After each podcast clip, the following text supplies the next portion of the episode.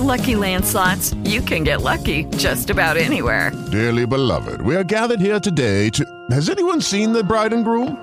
Sorry, sorry, we're here. We were getting lucky in the limo and we lost track of time. No, Lucky Land Casino, with cash prizes that add up quicker than a guest registry. In that case, I pronounce you lucky.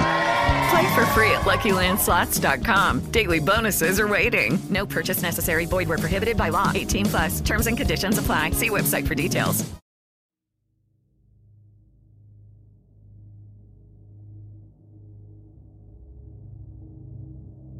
This is a long one that lasted the entirety of a school year, getting worse as the year went by. I met Brandon my senior year of high school. I was technically a junior, but I was graduating a year early. The only reason that is relevant is because that meant that I had a junior English class, which is where I met Brandon. Brandon was the obvious standout weird kid. He was easily over six foot tall and morbidly obese, with long black greasy hair, and always had a death metal t shirt on. As the weird kids always do, Brandon instantly took a liking to me. I was a bit of a weird kid myself, always wearing black with long red hair, piercings, contacts, and heels I'd wear. My family moved an average of every year and a half, so I was plenty used to changing schools and having to awkwardly try to make some sort of connection to someone to make the classes go by quicker. I knew better than to do that with Brandon. It would be social implosion, honestly. Luckily, we had assigned seats in that class, but unluckily, Brandon was seated no more than two desks away from me. I was seated with a girl named Alice, and we quickly became friends, often talking with Brandon intervening, even in conversations where it was obvious his opinion wasn't appreciated. But I tried to be a nice person, so I'd give small replies and talk politely, but I never encouraged or acknowledged his flirting. A few weeks into the school year, our teacher told us to get into groups of four with people closest to us to do a poster project. That meant that Brandon was doing the poster with us. Brandon immediately made it clear that he wasn't going to help at all, claiming he never did any of his work and that he wasn't about to start now. He instantly laid his head down on the desk, presumably trying to sleep. That annoyed me, Alice, and the other guy, but we didn't say anything. Alice and I sailed through this class with ease and had finished the project in less than half the class time, which gave us time to do whatever we wanted.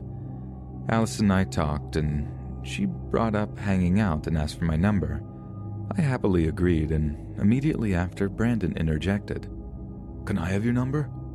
Loud enough for the tables around us to turn and look. I couldn't help but scrunch up my face in distaste, but I have no backbone and don't want to be rude. Most of the kids in the class are to him, so I hesitate and say, Uh, I don't really text a lot. I mean, I'm really busy with work and school because I graduate this year, but. Uh, okay. But to be clear, I do not want a boyfriend at all, just friends. He immediately laughs and says, I know that someone like you would never be with someone like me. As much as I wanted to say something nice, I knew better than to set myself up to compliment him. I shift my gaze and ask, Do you have your phone so I can put in my contact info? His eyes enlarge for a moment and says, No, can you just write it down for me? I frown, having seen him on his phone earlier, but just write down my number on a small ripped corner of paper, hoping he'll lose the slip. This is the beginning of the warning signs. Brandon had started following me out to the exit of the school a few days before, just with a tap on the shoulder and a quick, have a good day. But this is when it changed. As class lets out, I rush away, hoping to outrun Brandon from catching up. I'm holding my phone, texting my dad I'm about to head out of school to walk to work. That's when my phone beeps and it's a text from an unknown number. Got you. And before I have time to question it, I feel two hands clamp down on my shoulders. I was only 20 feet from the door, but of course, there was Brandon. He says it out loud then. Got you. And then laughs. I kind of half smile and nod. Are you heading to work now?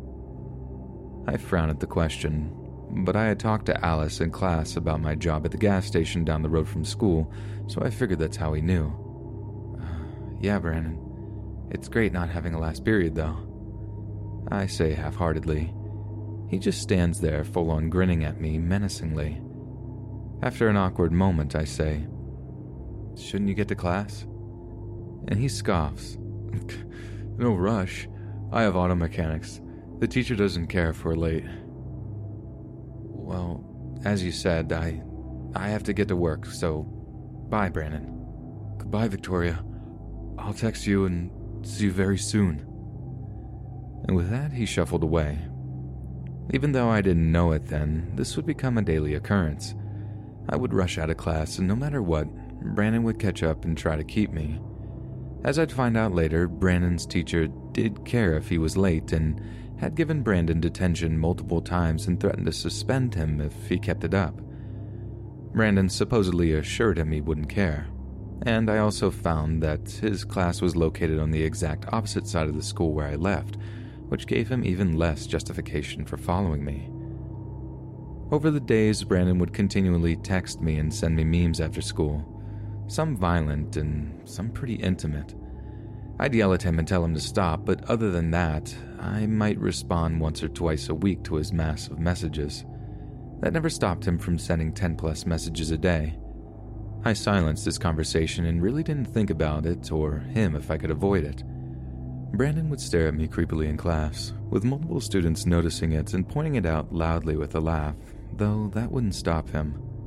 There was a few times Brandon lost his cool in class and would begin screaming curses and throwing things like his backpack and notebooks. Brandon would always be back the next day, though, which he explained to me was because the school was well aware of the abusive home life he had, and they know if they suspended him, he'll just drop out of school. But Brandon began being more violent with me. It was our last day in school before winter break when a boy from our class asked me out in front of Brandon, and it visibly angered Brandon, who immediately stood up, which caused the desk to loudly lurch forward. You're not worthy of her. No one is. If you touch her or talk to her again, I'll rip your spine out and will beat you with it. The whole class became silent and was staring. My teacher had overheard this and immediately yelled at him, telling him he needed to apologize. He just flipped off the class, not looking at me, and stormed out. With that, the boy looked at me bewildered and I politely turned him down. Class wasn't even five more minutes, so I left like normal, already forgetting the Brandon drama and feeling excited because it was finally winter break and I had like two weeks to spend my evenings smoking and listening to Let's Read podcasts. I had stepped out of the glass doors when my thoughts were abruptly interrupted. Brandon stood by the bench right outside of the school staring at me. I was the only person I knew who got off early without having a car, and the student parking lot was on the other side of the school, so it was only the two of us. I was so startled to see him that the first thing I blurted out was, What are you doing, Brandon? You still have another class, don't you? He didn't respond, so I continued. And what was up with you blowing up in class like that? I'm a big girl. I'm even older than you. I don't need you trying to protect me. It's weird. He merely blinked and began walking towards me with a cold look on his face. I hate school. I don't care about that. I care about you. I could kidnap you, you know. When you closed on Fridays, I could just come up behind you and shove you in a van. I didn't know where to start on that one. How did he know I closed on Fridays? Had I ever told Alice that? I didn't think so, and I definitely had never told Brandon that. I don't know why I reacted this way, but my reaction was to laugh and say, if you really care about me, please don't kidnap me now. We're just about to be on break. Kidnap me on Monday or something when we're back at school. He was only a few feet away from me now, and he continued staring at me. He then rushed forward and tried to grab me. He grabbed both my arms and tried to wrap his arms around me. As I said, he's at least six foot and morbidly obese, while I'm quite the opposite at a petite five foot three and 95 pounds. Don't touch me, Brandon! My struggle was useless as he holds me and whispers, It'll be like this always, soon. And he let me go as the bell rang. He just takes a step back and watches as I begin running away as fast as I can, constantly looking back. Brennan didn't text me for a few days until Christmas Eve when I noticed that he had texted me a few hours earlier. Do you think if I ask Santa for you this year, he'll kidnap you for me? So I responded, No, especially if I ask Santa for a restraining order on you. Less than a minute later, he sent a frowny face in response. After break, I returned to school, so motivated to get the next few months over so that I can finally be free. I don't think about Brandon until the sixth period that day as I take my seat. Before class starts with no sign of Brandon, I decided to see if Brandon had sent me anything over break after the frowny face. My eyes enlarged in disbelief. I have 50 plus unread messages, starting from hey and quickly escalating to I just sold my soul to Satan so that I could have you as my slave. I'll take good care of you. Alice walks in and notices my look of disbelief, and all I can do to respond is to hand her my phone, showing all of the crazy messages and pictures he had sent me. Alice and I don't have time to talk about it when the bell rings and I put my phone away.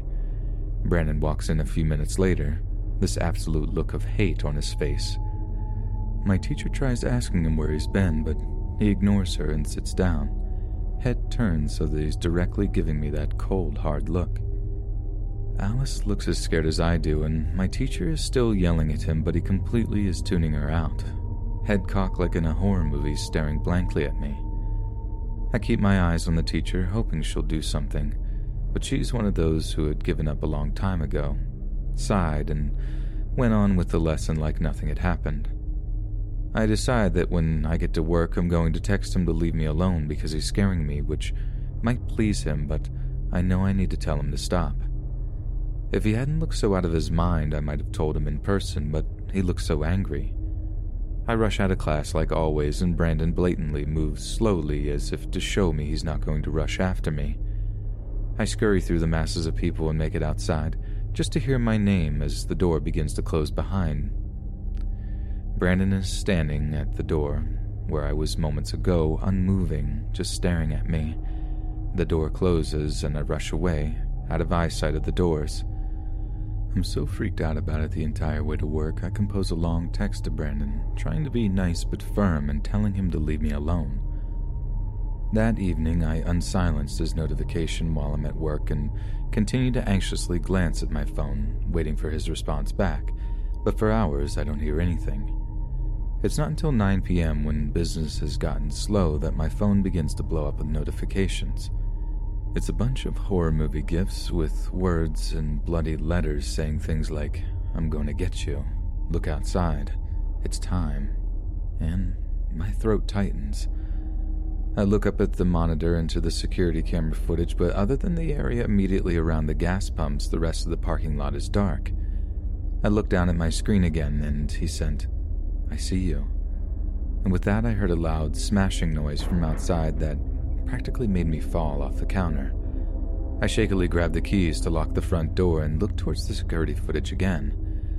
Of course, the bang came from the one side of the building without a camera. Nope, not going out there. I still have over an hour until I close, and I'm in no rush to go check it out. That's when Brandon tries calling me. I immediately answer, and he's sobbing. Why won't you let me take you away? I'm stunned by this question, but unsteadily say, Brandon, Brandon, why are you crying? Are you, are you the one outside? Please stop. You're freaking me out. I walked to the front glass door, squinting my eyes to look for movement amidst the darkness. Are you out there? I practically whisper into the phone, terrified. Then bang. Brandon's standing to the left of the door now, smashing his fist into the glass. I'm calling the police, Brandon. I scream. It's only when I hear Brandon clearly wail again that I realize he was still on the phone with me. He's shaking the other trash can and stomping and screaming, sounding like he's having a full on tantrum. I slam the keys into the door and lock it as Brandon stands feet away, losing his mind. Then silence. With my phone still on speaker, Brennan's voice rings out. You make me feel so much pain. I'm gonna make you feel so much pain, too. And before I can threaten to call the police again, he hangs up on me and smacks the door one last time. This was before I had to call the police. I would multiple times to the gas station after this, but to this point I never had before, and I was afraid that they wouldn't take me seriously, and at this point I was supposed to close soon. So I call my aunt, who also works at the gas station, and she drives over. By the time she arrives, there's less than half an hour until I close, and she informs me that there's no sign of anyone. But someone knocked over the trash can and threw the lid into the road 15 feet away on the side with no camera, as well as the trash can by the front door being stomped in. I told my aunt what happened, and she insisted that when I returned to school that I had to tell someone what happened. So the next day, I hesitantly went to the main office and talked to the guidance counselor assigned to my last name, who also happened to be the counselor for Brandon's last name, too. When I showed her the messages and told her everything that happened, she really tried to convince me that it wasn't a big deal, that Brandon had mental issues that he suffered from, and that if Brandon got suspended again, he wouldn't be able to go here and would likely drop out, emphasizing just how bad that would be for him. I didn't know how that was my fault, but she also assured me that she would guide him and that I was graduating in a few short months anyway, so I shouldn't destroy Brandon's life. So I dropped it.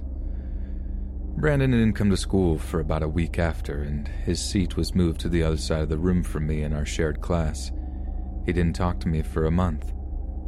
To the week leading up to my 18th birthday and my last month of school, Brandon had seemed more cheerful than normal and was being friendly but not even directly towards me, so I was hoping that something good had changed in Brandon's life.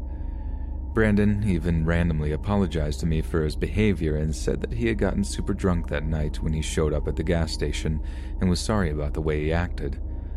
But by my birthday, he was back to acting creepy again.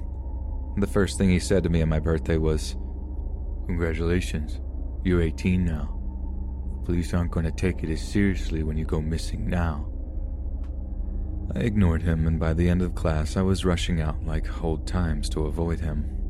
The bell rings, and I stand up, grabbing my small bag and throwing it over my shoulder, no longer bothering with the backpack. That's why I could directly feel the point shoved into the middle of my back as another hand yanked my head back hard by grabbing my ponytail. I made a startled noise and spun around to see Brandon standing over me, still holding a sharpened stake at me. What are you doing, Brandon? Where'd you get that?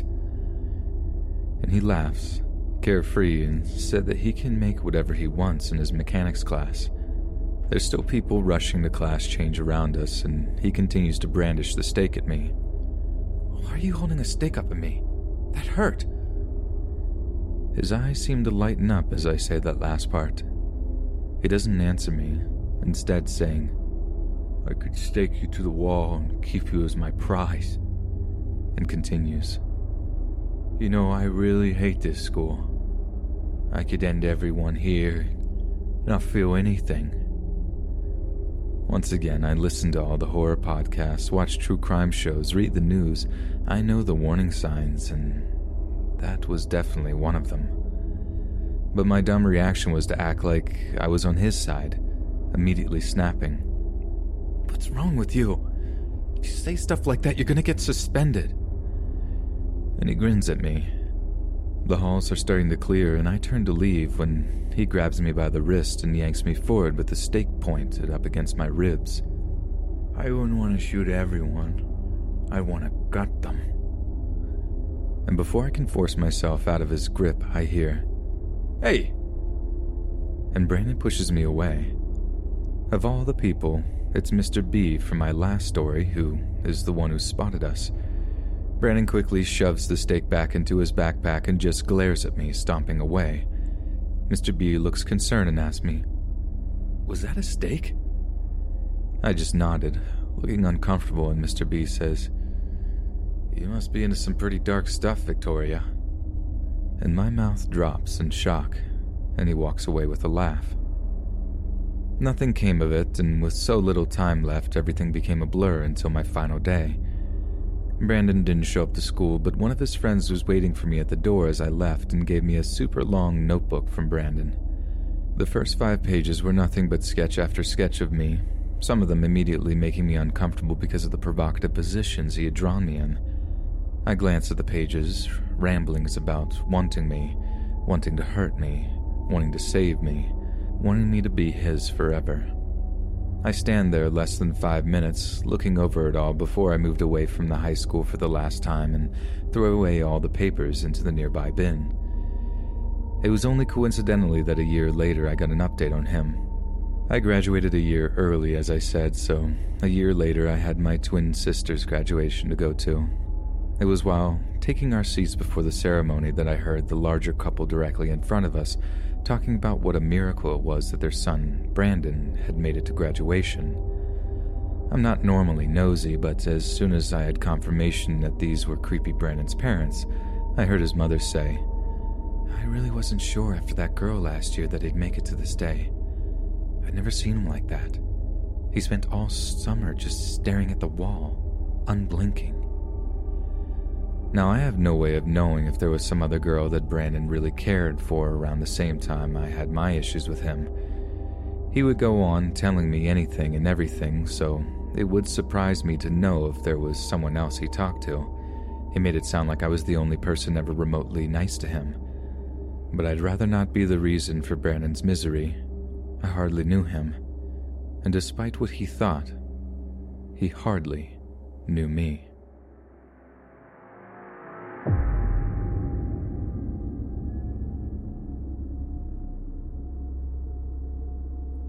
So I'm an actress, but I'm still in college and do a lot of other things to supplement my income makeup, writing, dressing, a day job, etc. My last theater job was working as a dresser because the show involved three six foot something men having to be put in corsets and period piece drag, which included huge wigs, and they needed all the help that they could get. It was hard work, but a lot of fun. This particular theater does late night shows, and I don't have a car, so I always took public transportation there and home. Shows would end around 10, then I'd catch a train that would take me as close to home as possible before I call a Lyft. The train ride was about 45 to 50 minutes, so by the time I got home it was around midnight. Then I'd have to get up the next morning at 7 a.m. to go to school. It was tiring, but I felt so happy to be making money doing what I loved, so I didn't care. One night near the end of the production, I made my way to the train station under the watchful eye of one of my cast and I got on the train no problem. As I mentioned, it's a long train ride, and the line I ride goes through some unsavory parts of town. If you're from Dallas, I'm sure you're familiar with West End. It's a gathering place for drugs and homeless people. I've taken the bus and train since I was very young, so people like this didn't bother me none. They're still human beings and deserve to be treated as such. As usual, I listened to music, but I kept the volume low enough so I could hear what was going on around me. It was West End Station that a man got on. He was unhealthily skinny, dark skinned with his head shaved. He was a good looking guy, but one look in his eyes and he was obviously out of it. Right behind him was an older white woman. It was cold, so she had a scarf wrapped around her face and I could only see her blue eyes and blonde hair sticking out from underneath her knit hat. I was seated in the type of train seat where you sit sideways rather than forward. I usually pick these seats because I have long legs, and to be fair, I had a backpack and a big metal makeup case. Your girl needs space. The older woman sat in the forward facing seat to my left, and the super out of it guy sat across from me. It was around 11:20 p.m. and I'm sitting there thinking, why did these people sit right next to and across from me? I enjoy having a car to myself, especially since I'm theatrical and like to sing along to my music. I gave them both a polite nod and went back to my business. Something told me to get up and move, but I was tired from school and work, and knowing I'd have to do it all again the next day made me reluctant to move, so I stayed. If you've read any of my other stories, you'll know I'm an empath, so of course I could feel the guy staring at me. I may be introverted, but I was raised by a Scottish, Irish, no nonsense extrovert who taught me to stand up for myself, so with a frown I said, What? The guy shrugged and said nothing, so I went back to my music again. It was then that he started mouthing something.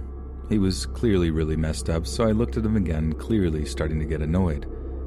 I've worked retail a long time, so I've learned to control my face in work related situations. However, if I'm in public, my attitude will come out. I was tired and didn't want to get into a confrontation, so I started to ignore him. At some point, he slammed on something and shouted, Look at me. His voice was deep and echoed off the walls. Now, he wouldn't know this, but because of an abusive stepfather, slamming is a trigger for me. I tensed up, feeling like I was 16 and ready to start crying, but I quickly shoved that back to deal with later. At that point, anger started pooling in my mouth. I looked at him and said, It's not a nice way to get someone's attention. I grew up around stoners and treating them like children when they were out of it. It was a habit, so I resorted to that. I slowly moved my hand into my pocket, clutching my pocket knife at this point. He apologized and moved closer, squeezing himself next to my makeup case. Can I ask you something? Will you be honest? I nodded, going along with what he had to say. He talked about how everyone in his life only wanted to use him. I don't know why I tried to give this guy genuine advice, but I asked him, You sure you want me to be honest? He nodded, taking out a pen to doodle on my makeup case. I wasn't pleased with this, but I kept talking. I told him that he needed to sit back and think and decide if it was really worth keeping those people in his life. He nodded in agreement before he started babbling about some nonsense about a home run in his life. He then told me the next stop was his. I caught his eye and said, Is there anyone I can call to help you out? He nodded and said, Yeah, my nurse. He fumbled in his pocket looking for what I assumed was a card or something. He pulled out another pen and stared at it for a full three minutes, unblinking. I don't know how my patience stayed intact, but I said, Sir? He responds, Hmm? And I said, Can I have your nurse's phone number? You wanted me to call her. At that moment, he let out a small laugh and said, No, no, it doesn't matter.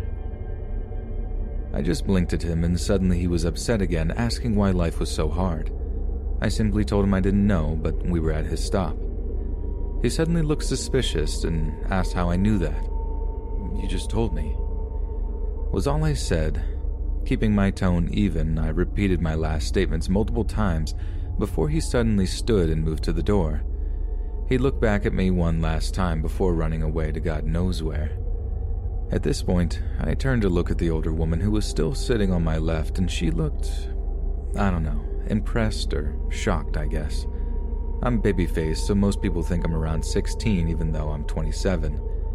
I suppose she was no different and was wondering how someone so young had kept her composure throughout such an encounter, and maybe she sat so close to me to keep an eye on me or something I didn't realize.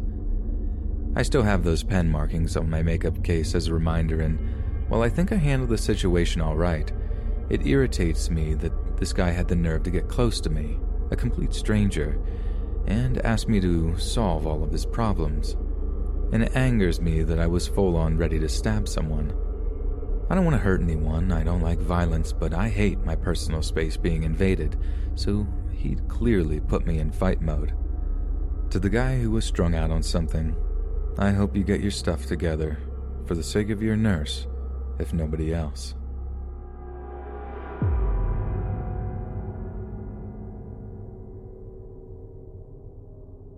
When I was about eight years old, my sister, who was 18 at the time, brought home her new boyfriend. He was around 30 years old, which concerned my mom, but it wasn't abnormal for my sister to do this. At this point in her life, she was falling rapidly into a deep depression. Drugs and one night stands were very common at this time for her, so an actual boyfriend seemed better than my mom not knowing where she was every night.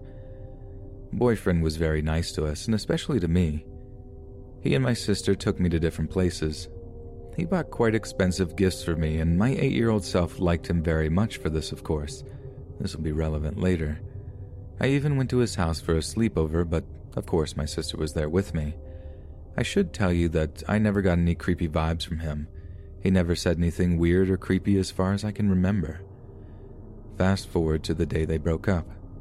It's quite a blur, so I don't remember all of it, but I do remember him showing up at our house and my sister refusing to let him in. My mom wasn't home, but it was still light out, and luckily we're very close with our neighbors. My other sister, she was around 13 or 14, kind of locked herself in her room, but every now and then she'd walk up to our older sister and ask, Has he left yet? Now, I was a very curious kid and I had no clue what was going on. I saw my older sister was very distraught and very snappy towards me. Understandable considering I was constantly following her and asking questions. I remember looking out my mom's window while my sister tried to push my head out of sight.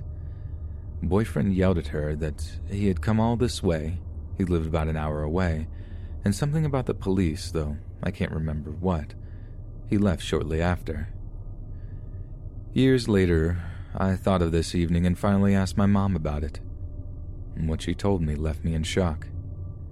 Apparently, my sister had found very inappropriate pictures of children on his phone. It still gives me shivers thinking about how nice he was and why my sister tried to keep me out of view that night. It is Ryan here, and I have a question for you. What do you do when you win? Like, are you a fist pumper? a woohooer, a hand clapper, a high fiver. I kind of like the high five, but if you want to hone in on those winning moves, check out Chumba Casino. At ChumbaCasino.com, choose from hundreds of social casino style games for your chance to redeem serious cash prizes. There are new game releases weekly, plus free daily bonuses. So don't wait. Start having the most fun ever at ChumbaCasino.com. No purchase necessary. VGW. Void were prohibited by law. See terms and conditions. 18 plus. With Lucky Land slots, you can get lucky just about anywhere. Dearly beloved, we are gathered here today to. Has anyone seen the bride and groom? Sorry, sorry, we're here. We were getting lucky in the limo and we lost track of time. No, Lucky Land Casino, with cash prizes that add up quicker than a guest registry. In that case, I pronounce you lucky. Play for free at LuckyLandSlots.com. Daily bonuses are waiting. No purchase necessary. Void where prohibited by law. 18 plus. Terms and conditions apply. See website for details. Let me start off by saying I'm new to this sub, but not new to the channel. I actually listen daily on my night shifts, ironically. Because of this, I always remain vigilant. So for me, this is the scariest encounter I have had working retail. I am 29 and have been working various retail jobs since finishing high school. Never have I had something bad ever happen other than the occasional rude customer. For context, I am female as well and very small, only about 5 foot, not intimidating at all. I moved back to my hometown of South Florida a few months ago from North Carolina. It was right before the pandemic blew up, to give you a time reference. I, of course, needed a job to support my family and was living with my in laws, husband, and daughter. I was able to quickly get an interview with a gas station thanks to my mother in law.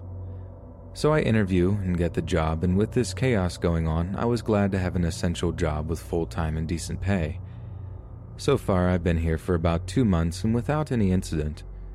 It is important to know I was originally hired for mornings, but have had to cover night shift temporarily for a coworker on medical leave. I adapted to night shift as best as possible and get to know some of the regulars. In particular, one couple who fell on hard times would visit just about every night, and this is relevant for later. My gas station is locked during nights for safety, so I never felt threatened or anything. I only had to service customers through the window, so much safer and less risk. This particular night started out as planned and going smoothly. I had just finished all the stocking and cleaning. It was approximately 1 a.m. at this point when the story begins. A guy walks up and I greet him as usual. Hey, what can I do for you? He didn't respond for a minute and then asked, Can I get a hot dog with peppers? I reply, ah, I'm sorry, but we aren't serving hot dogs right now. This is the reason I brought up the pandemic because we aren't serving any hot food due to contamination risk. He gets annoyed but starts to walk away. I thought to myself, okay, just walk away, I guess. I started to turn to go about my shift when I hear a tap on the window. He has now come back again. I ask again, Hey, what's up? He begins to get very agitated and raises his voice. He says, What do you mean you don't got any hot dogs? Get me a hot dog with peppers. I again restate what I said earlier as polite as possible. You would think that that would be the end. So did I, but this was just the start. He keeps repeating this and then begins shouting, I can't believe it. She isn't giving me food, this little wench. It's relevant to know I'm pretty passive. I mean, I will defend myself if needed, but I'm usually quiet. I stood there frozen and started to worry. Well, you better call the cops since you ain't getting my hot dog, he exclaimed angrily. I almost thought he was joking until I stared at his face. He was actually seriously upset. Then, I saw him walk off again toward one of the pumps, talking to, I assume, a friend getting gas. I even began to think how silly it was. Really? Upset over food? This made me begin to think he was under the influence with his irrational behavior. I wasn't calling the cops for that, no matter how much he asked. Anyways, a few minutes go by and he again comes back. Oh boy, here we go again, I thought and sighed to myself. I reluctantly opened the drawer to the window and again asked what he needed, getting fed up at that point but not really scared yet. Give me a steel reserve. Go get it now. He replied with emotion, gesturing, telling me where it was. I thought to myself, do I sell it to him? No, he's irrational. We can also deny sales if we feel someone is intoxicated or being threatening. I calmly tell him, I know where it is, but I'm not serving you alcohol. He naturally asked why, and I replied, You're being irrational, rude, and threatening, so I don't have to sell you anything. That set him off, and this didn't surprise me, but I was trying to stand my ground. Listen here, fatty. You call the cops, and you see how much time I'm about to get for this. I'm seriously starting to panic at this point. Listen, if you don't leave, I will call the cops, I explained. He didn't seem to care and now began to bang on the glass. He kept exclaiming, You don't know anything. You're a bum. I'm beginning to shake and trying to stand my ground, but extremely terrified. Supposedly, these windows are reinforced, but I didn't want to find out. He continued to ask me things like, Come on, how much money do you even make here? You're a bum. You don't know anything. I reply, It's irrelevant. I don't know you, and it doesn't matter what you think of me. He kept calling me every profanity while continuing to bang on the window.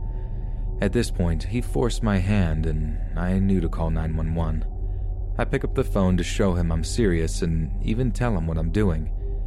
A part of me didn't want to tell him because I wanted him to be caught, but I was so scared. I had never been that terrified in my life. Time felt slow as I explained to the dispatcher what was happening. He continued to bang and yell while I was on the phone, but I ignored him. My safety and any potential customers were my priority. I, of course, give a description, the address, etc. I always hear that time is slower as it feels like forever when you're waiting for the cops. Well, it definitely does. I kept thinking, what if he has a weapon? What if another guy is in on it? So many thoughts racing, and my panic is interrupted by more voices arguing. I look to see my regulars, the couple I mentioned earlier, yelling at this guy. They heard the commotion when they were walking up and confronted him. This guy even had the audacity to try to grab the regular's wife. He said, Why don't you come with me to my hotel room? You can make me some money. I'm in 305. I thought her husband was going to pummel him, and I was hoping so. I also was afraid for them because who knows if he has something on him. He was definitely on something for sure. They scare him off and he disappears behind the building. I thank them and they tell me they're glad that they can help and hopefully the police get him. They inform me he was staying in a nearby Days Inn based on what he said during this brief encounter. This hotel is within walking distance to my job, so this is all terrifying. The police were great and responded quickly and went to check at the hotel. If anything, it hopefully scared him off because odds are they probably won't find him. Now, with this just happening, I keep scanning all the windows, wondering if he'll come back. Thankfully, we do lock up at night because who knows what he would have done if he was inside.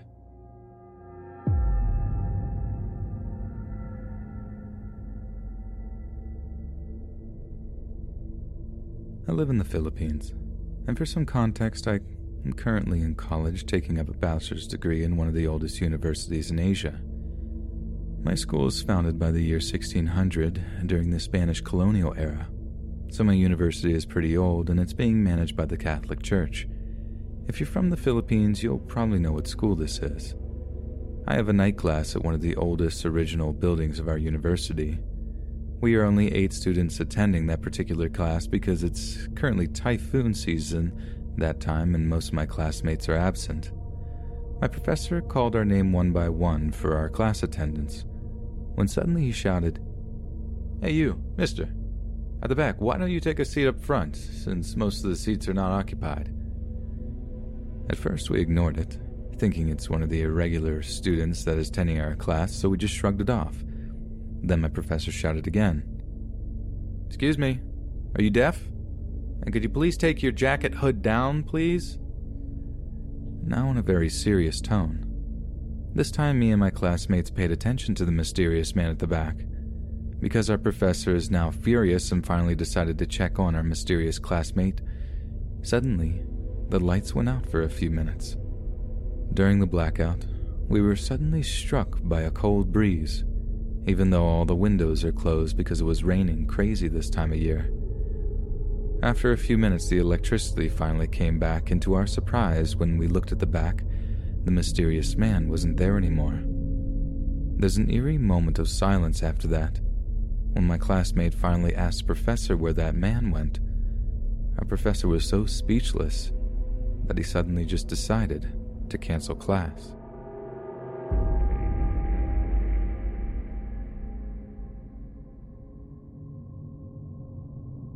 I've been debating for some time if I should share this story or not.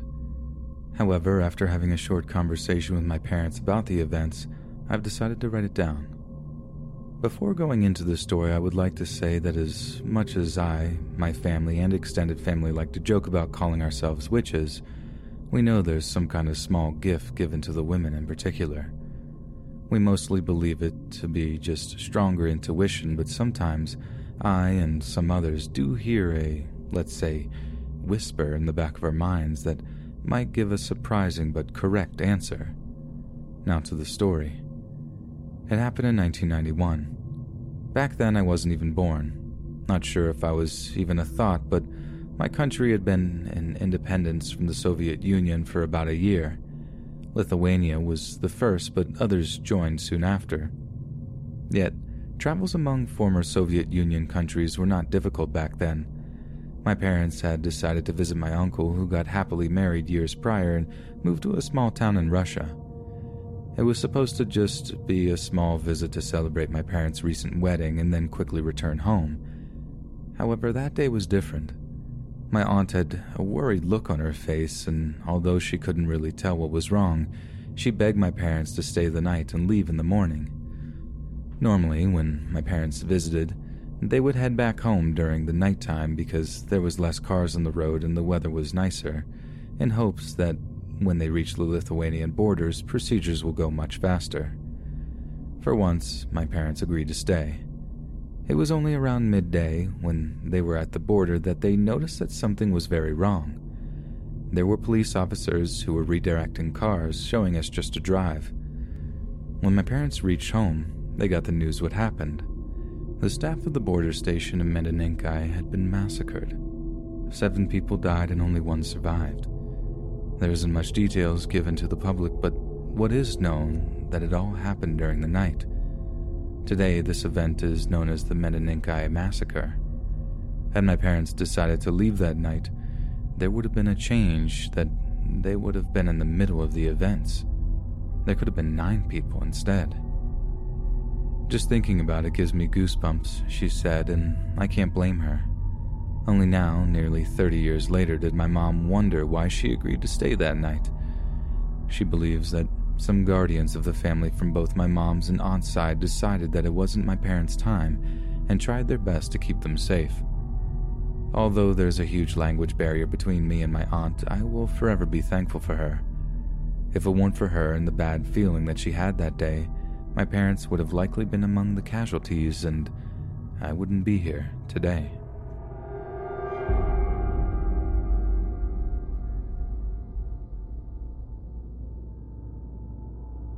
First of all, I would like to say that I'm not the only victim of this person.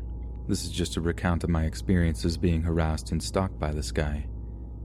Junior year, I began getting followed on social media by a ton of fake accounts these accounts would go after the hot girls at my high school. A double edged sword, I was included in this group. At first, it was just a bunch of message requests, which could easily be ignored. Then, one morning, I woke up to the sight of one of the most disgusting things I'd ever seen.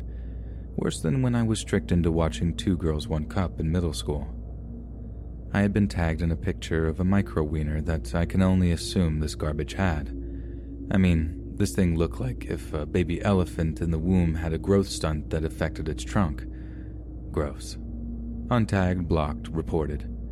The account was deleted eventually, and all was well in my 16 year old world for a while after. Beginning my senior year, more of these accounts began to pop up, this time impersonating people at our school.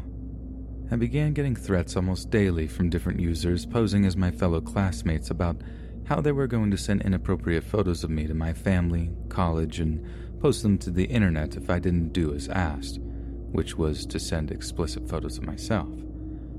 I also received a threat about sending a photo of me hitting a Juul to my college, which I thought was hilarious but scary at the time due to the fact that the photo was only saved on my Snapchat memories. I've never been a mean girl, but when someone crosses me with threats, I leap into fight mode. I didn't have any illicit photos, so I knew he was bluffing, but still played along at first to see what he wanted from me. Fortunately for me, the guy wasn't too bright. I ended up telling at least 15 of these accounts that I knew that they were bluffing and to cut the act as if they were multiple different people at our school. Not to mention, it was eerie that he obtained this photo of me juuling that I had not posted to any form of social media. I graduate and I'm not too concerned about it anymore since I knew I was going off to college soon. However, he took it up a notch that summer, hacking multiple girls' social media accounts, and even got his hands on one of my friend's illicit photos that was saved in her My Eyes Only section of Snapchat, and sent it to me, pretending to be her to coerce explicit photos out of me. About a week later, his IP address was traced. It turned out to be a guy in my graduating class, and he was charged with 21 counts of underage photographs and coercion. The threats and fake accounts ended for a while, but after he was released from jail at the end of my freshman year of college, I received a random add from one of the common aliases he used on Snapchat. Thankfully, I still had the screenshots of the messages he sent under the same alias years back. I was always friends with some of the other victims, but they had not been added by the account. I reported all the evidence to the police and ended up being the whistleblower to his probation violation, which led to his arrest again. It still creeps me out to this day that he persisted for years to try and solicit explicit photos from teenage girls, and how I passed him in the halls without knowing he was the one that was attempting to blackmail me for pleasure. And not to forget, he was also photoshopping the faces of minors onto certain selfies of actual women. Just such a weirdo.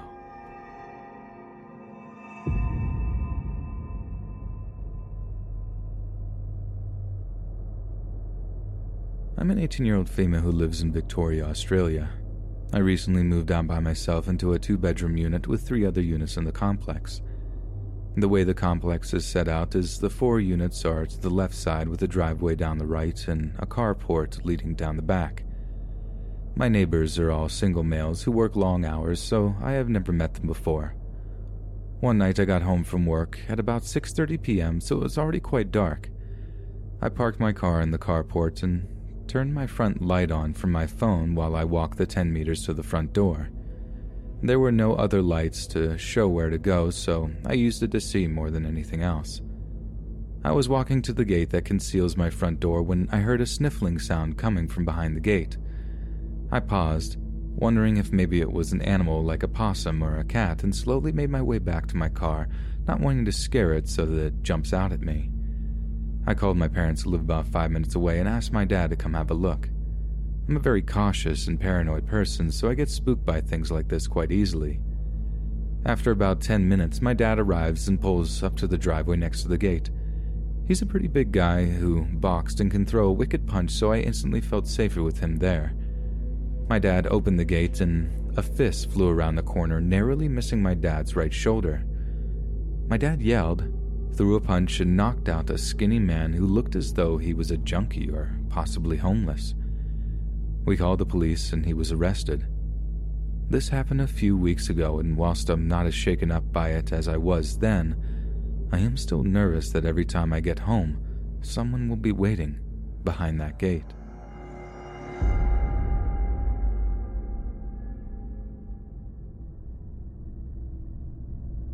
This one happened just a few hours ago, and it scared me. So, I was on a bike ride, and while I was biking up to the trail I bike on, there was a car parked in front of it. Normally, I wouldn't think much of it, but this trail was in a pretty shady part of town.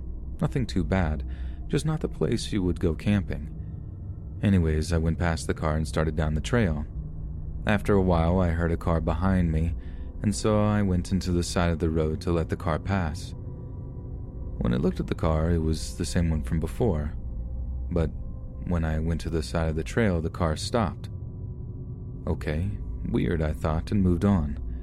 But then as soon as I started again, so did the car. This is when I started to get a little bit scared. I do know a lot about cars, so knowing that this Ford Explorer would not be able to go off road, I went into a smaller trail for bikes. After doing that, I heard car doors slamming and people yelling, Where are you? and running coming towards me. Now, I was biking as fast as I could and luckily made it out of there, but while riding to my house, I saw the car again. They were able to easily recognize me because I was wearing baggy pants and a Santa Cruz hoodie. And so they started to drive towards me slowly. But I just rode back down into the trail I had just come from, and I don't think they saw me because nobody came after me. After, I called the cops and they asked me if there was a license plate, and I said, not that I could see. They just said, okay, call us again if it happens once more. And that was pretty much it, but terrifying nonetheless. I don't know what they wanted, but it obviously couldn't have been good.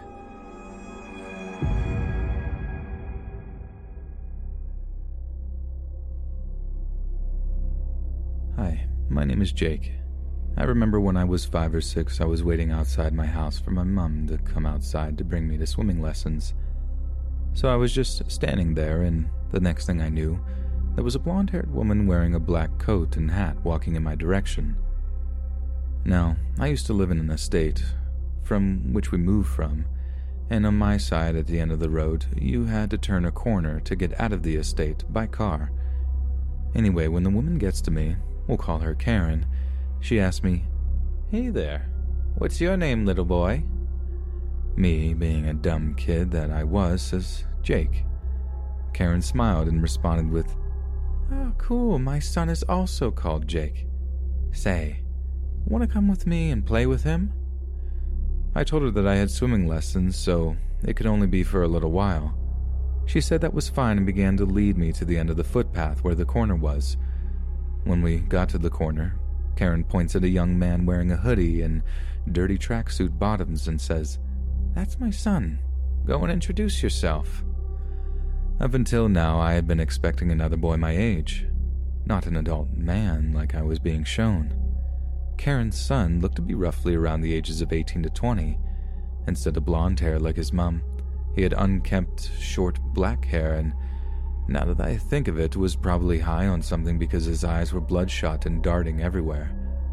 When I greeted him with, Hi, my name's Jake, he responded by flashing me the most gross looking, creepy grin ever. At that point, my mum had come out of the house and called me to get in the car because I have swimming lessons. I ran off to the car, and as we went around the corner, we passed Karen and her son. They looked like they were arguing about something. But the thing that's chilling about this story is when we got back from swimming lessons, there were police cars all over the estate. My mom asked our neighbor what happened, and she said a man and a woman had tried to lure a kid out of the estate with them. A few years later, I found out from a buddy of mine whose father was a policeman assigned to the case of the man and woman arrested were Karen and her son. Karen had been pretending to be a mother looking for a child to play with her son so that they could lure kids out of the park to do God knows what with them. I'm very glad to have my mom and dad protect me from these types of things and incredibly grateful towards them.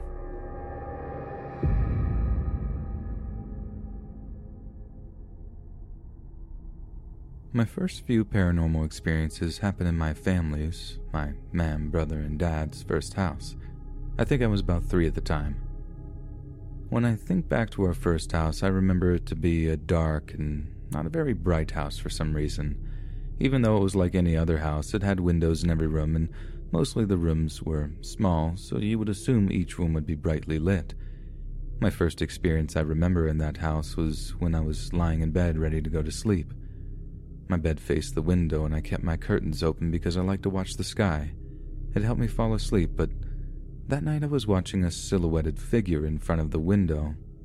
I don't think I was scared. I didn't even think anything of it.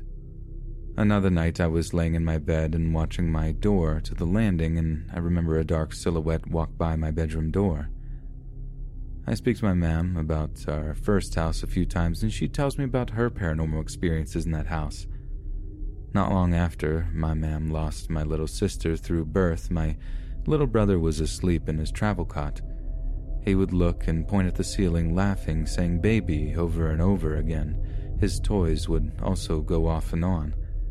When my mam was in the sitting room, the room would go cold and feel as if though she was being watched. She said to me that she feels as if it was an older man's presence. A couple of years go by in that house, and my mam decides to move due to my dad walking out on us and financial problems. In our second house, I was trying to fall asleep on the couch because my mam would have to keep my brother upstairs and me downstairs because when we were upstairs together, we would play on our PlayStation 2 together, or we would be hyper all night and not go to sleep. So she had to keep an eye on us when it was time for us to go to sleep when she was ready to go to bed. She would carry me up to bed, but anyway, when I was trying to sleep, I was staring at the TV and I watched the silhouette walk by the TV. Yet again, it never scared me. When I think about the silhouette, I think about my great grandma, my granddad's mam. She passed away a few weeks after my sister passed away at birth. My Nana thinks that she was taken from us to look after my sister. I haven't seen any silhouette after moving into our third house back in 2010. I have had a few strange experiences. My grandma's husky Storm passed away in 2014. I was very close to my grandma's dog because I grew up around them. In 2017, I was at Drayton Manor theme park when a white feather fell on my shoulder. I did a shrug to get it off because we were outside and it could have come from a bird. A few hours passed by and we were ready to leave. I go to the gift shop and look at the little animal teddies, and I notice that there are no husky ones left, but I get a feeling to pick up a tiger teddy, and Behind it was a husky teddy, so I picked it up and read the name tag of the teddy, and I just froze in shock. The name of the husky teddy was Storm. My mom also caught our dog Diesel barking at the steps and possible orbs floating around on camera.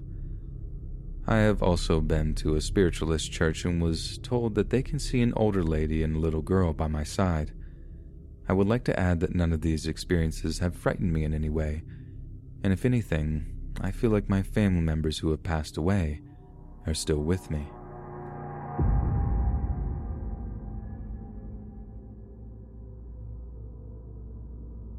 When I was little, my parents divorced, and my mom got full custody of me, so I was living with her when this happened. My mom was extremely religious, and if you've ever seen Jesus Camp, that was pretty much the kind of environment I grew up in sprinkled with a lot of mental abuse and a house that belonged on an episode of Hoarders. My mom homeschooled me through a religious program, half because she wanted to indoctrinate me, and half because I know she didn't want me to have contact with adults outside the family that would report her. This was back in 2008 2009, and my mom had finally broken down and got me a computer since it had become increasingly necessary for school. My mom was pretty ignorant of the capabilities and also the dangers of the internet. She had bought it with antivirus software and thought that while protecting my computer, It would also prevent me from being able to do much else on the internet. Because of this, she didn't really monitor my activity.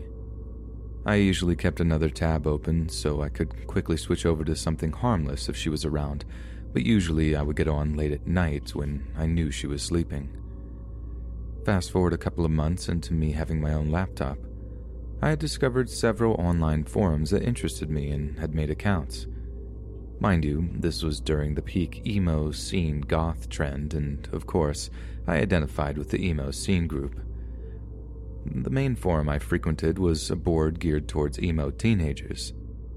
I'm not going to include the name of this forum for safety reasons, but it was similar to Vampire Freaks. Now, this board was specifically geared toward teenagers, and obviously, most of the people on these forums were well under 18. The minimum age to create an account was 13, and I was just shy. I opted to lie about my age and say I was 15 because I didn't want members to think I was a child. Kind of funny now. This is important for later. I would spend hours on this forum, browsing and talking to my fellow misunderstood emo comrades. I became pretty close to a group of people in this forum and ended up talking to them outside the forum through MSN Messenger virtually every day. Everything was pretty laid back, and we mostly would talk about how awful our parents were and screamo bands that we loved. The group I was close with was mostly girls around my age, and we would group chat over webcam often, so I knew these girls weren't old creeps. However, there was a guy in this group who always seemed kind of off but everyone chalked it up to him being awkward and harmless. I had talked to this guy a few times in passing in group chats, but never one on one. That changed one night when this guy messaged me privately, telling me how depressed and upset he was because his girlfriend had just left him. He made several comments that insinuated that he was thinking of ending his own life. I panicked and did my best to comfort him and calm him down. After this conversation, he thanked me told me how helpful I had been and how sweet I was. After this, the guy would not leave me alone and started messaging me every day. At this point, I didn't think much of it. I didn't have enough life experience for my red flags to start going off yet. And so begins one of the worst periods of my life. This guy was admittedly older than most people on the forum. He claimed to be in his early 20s, and based on his appearance, I believe that much was true. He continued messaging me every day, and we became pretty good friends. Every now and again, he would say something that felt off, but I ignored it. Me, this guy, and a few other people were in a group chat one day. He said something funny, and I jokingly responded with, Haha, I love you. That was it. That was all the fuel he needed. He immediately messaged me asking if I meant what I said and if I was serious. Uncomfortable, I tried pushing it off, but there was no use. He started posting on the forums that we were dating, calling me his girlfriend, and even escalating to fiance at one point. He kept messaging me, telling me he couldn't wait till I turned 18 and could move out to where he was on the West Coast. By this time, I was around 14 and I knew something was off with this guy, and I slowly started becoming less active on the forums. And anytime I logged on to MSN Messenger, I would appear offline. He had sent me hundreds of emails asking where I was, and they slowly became more threatening as time went on. I never responded to any of them, but he continued to send them. He would tell me he was worried, then say he was going to find me because I belonged to him. Before long, I became totally inactive on the forum and MSN and didn't even turn on my computer anymore. I thought if I distanced myself from the internet, the issue would resolve itself. I had begun to forget about the whole ordeal until one day I went to check the mail. There was an envelope with no return address and it was addressed to me. Weird, I thought, but when I opened it, there was a handwritten letter. It was from him. The letter basically went on to say that he was trying to save up enough money to buy a car so he could drive out to see me and bring me home with him. I honestly don't remember what else the letter said because I was so beyond horrified of what I was reading. I remember my entire body shaking with fear and panic and immediately ripping up the letter and burying it at the bottom of the trash can. Let me just say, I never even told this guy my whole first name. He knew my nickname, which is common amongst several names that are similar to mine, but mine itself is pretty unusual. I never told him my first name, let alone my last. I never gave him my address. He only knew the state I lived in. I know I never slipped up and told him or anyone else any of these things. I may have been young and dumb, but I still knew enough not to be telling people on the internet personal details. I lived in fear for years, really up until I moved away from that place. I was always looking over my shoulder, afraid he would show up at any time and do God knows what. A year or two after receiving this letter, I got a message from some woman on Facebook. This woman claimed that she was a friend of that guy and how she knew him personally. She basically wanted to say that I had broken his heart by leaving him and wished that I would give him another chance because he really is such a great guy. I panicked and blocked her without responding. To this day, I still believe it was him under someone else's name.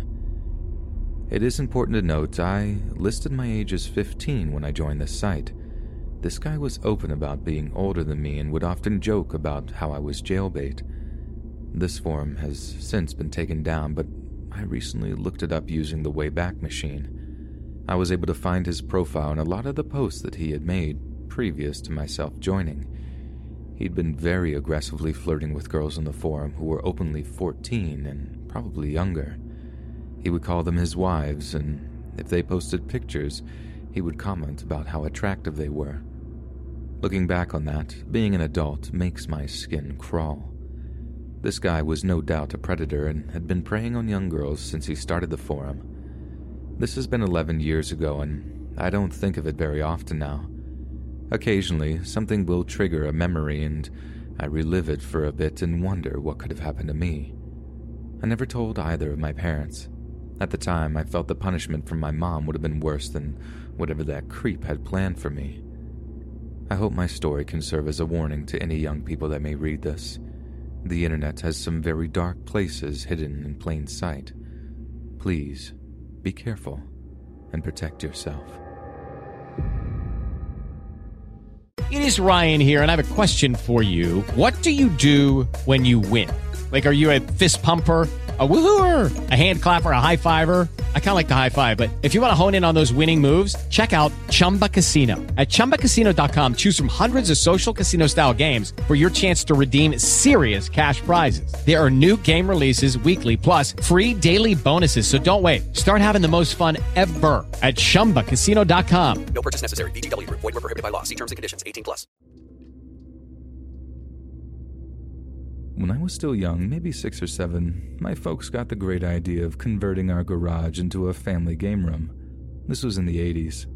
The idea of the family game room was really becoming popular, mostly because of the rise of arcades and the availability of arcade games and consoles like the Atari 2600 to the consumer market. It was truly an amazing time to be a kid. Although my parents often used the garage to store things, my dad grew tired of being unable to watch TV because my brother and I were always using it to play games. He had seen a conversion a neighbor had done and decided this would be the best way to get his television back. First, he traveled to the local hardware store and purchased a steel shed to make up for the storage space he'd be losing. Along with a six pack of Miller High Life, he spent a few days putting it up in our backyard. He seemed pleased with his work, despite it falling in on itself within a year. His next steps was to find a company able to do the conversion for a fair price. He called every company in the phone book, but they wanted more than he wanted to pay. After asking around, a friend of his recommended a group of guys who had remodeled his kitchen for dirt cheap. Since my dad was a first class cheapskate, these were the guys for him. They were contacted, and after a lot of haggling, Dad hired them for the job. Dad was in such a hurry to regain control of the TV that he couldn't wait until the spring to start the renovation. As a result, the guys had to use space heaters in order to be comfortable working in the Kansas winter. For the start, these guys were nothing but trouble. When they did show up to the house, they did very little and often called it a day by 3 p.m. My dad had to complain several times. Once or twice, he even had to make them redo some piece of shoddy work if I remember right, my mother tried to get him to fire the guys and hire a new company, but regardless of all the headaches, Dad was a miser to the bone. Eventually, he would be forced to get a new set of contractors. However, this was only because a near deadly disaster was forcing him to. One day, Billy, my little brother, and I would be put to bed just like any other evening. At some point in the middle of the night, my mother would shake me awake. She was yelling and had a very panicked look on her face. I slowly started to rise when I began to smell smoke. Mother was next door yelling at my brother. It wasn't long before the smoke caused me to start choking and coughing. I remember I was putting on my robe when my mother came running back into my room, carrying Billy on her shoulder. I don't think he was even awake yet. She pushed me out of my room and ran down the hall towards the front door. My dad was standing in the foyer. He must have been waiting for us. The house had filled with a thick black smoke by then, but I couldn't see any fire. This changed once we all made it out to the front lawn. I stood with the rest of them watching the flames engulfing the house and illuminating the neighborhood. Fire trucks arrived a minute later and we all got checked out by the paramedics. They fought the fire for over an hour, but the house was already done for. We would be living in a motel for the next six months or more. After a week after the fire, Dad got the report that stated it had been started by a faulty space heater in the garage. I can only imagine how furious he was to read this. This still didn't stop him from wanting to hire the Yahoos back to rebuild the whole house. My mother put her foot down at this point, though. When she threatened to take Billy and I and move in with her parents, Dad folded and hired a very reputable company to do the job. I'm suspicious he only chose them because he wasn't paying for it. The check from the insurance company did. He probably would have found another group of cowboy builders to do the job and kept the extra money, but I don't think he thought of that. I love the man, but Jesus. The work was completed rather quickly. My parents chose to have the new house rebuilt in almost the exact same design as the original. The one major difference was the construction of a large game room at the back. The family would spend the majority of our next 10 years in there, even Dad. The garage was put back to work storing things, and the shed left to collapse. It's still there, a big pile of rusty steel, all these years later.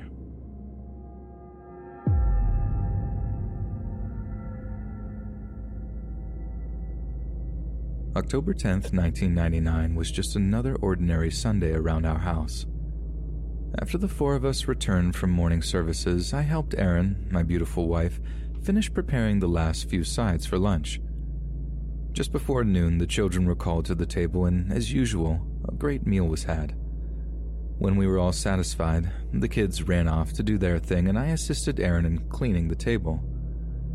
Once I had completed my husbandly duties, I slipped away to the living room to nap for the few hours.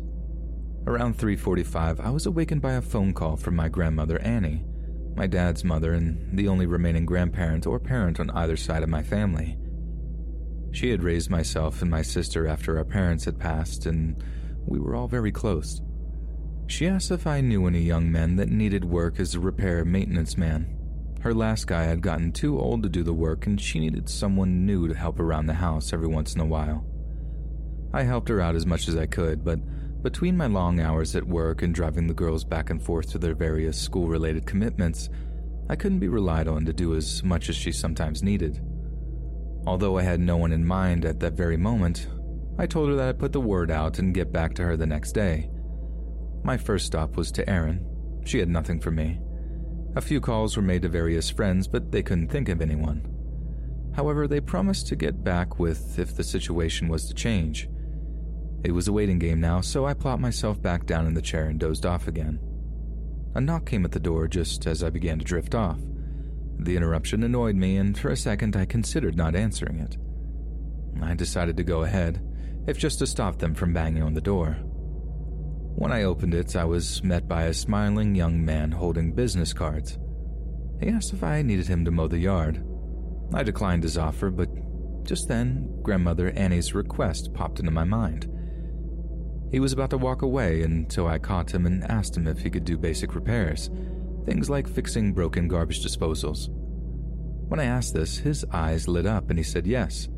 In fact, he had been a Mr. Fix It in his last job, but Unfortunately, there was not enough work, so he was forced to fall back on lawn mowing to make ends meet. I briefly looked him over and thought about it in my head for a moment. He seemed like a nice, well mannered kid. He said thank you, which is more than you can say about most people these days.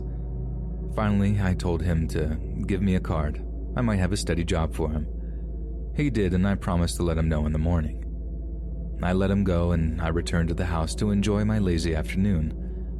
The next morning, I called Miss Annie, my family's name for her, to let her know I may have somebody, and I'd be sending him over that morning. When I hung up with her, I called the young man, Mark, and gave him the address. I told him he'd be doing small repairs and maintenance around my grandmother's house. At the end of each week, he was to come over to my place and I'd pay him. Once the specifics were nailed down, he thanked me and went on his way. With that out of the way, I focused on the task in front of me and put everything else out of my mind. When I returned home that day, I rang Miss Annie up to see how Mark had done. Her report of his work was encouraging. She spoke on more than one occasion of how eager he was to do well and his great attention to detail. This news was very pleasing to hear and assured me I'd made the right decision. Life would continue as normal. That Friday, Mark showed up at 6 p.m. to get his money and thank me, once again, for the opportunity. Dinner was just moments from hitting the table, so I had to cut our talk short. I told him to come around about the same time next week, and he took off, with what I assumed was a song in his heart and a smile on his face. This routine would repeat itself for the next several months. However, as time went by, Mark's smile would fade, and his appreciation seemed to become more of an attitude of entitlement. He got to the point where he wouldn't even say thank you, or anything for that matter, to me. He'd just snatch the money from my hand and walk away. While this behavior ticked me off, I didn't have to like him as long as he did his job. I hadn't talked to Miss Annie for a while, so one Monday morning I gave her a ring to see how things were going.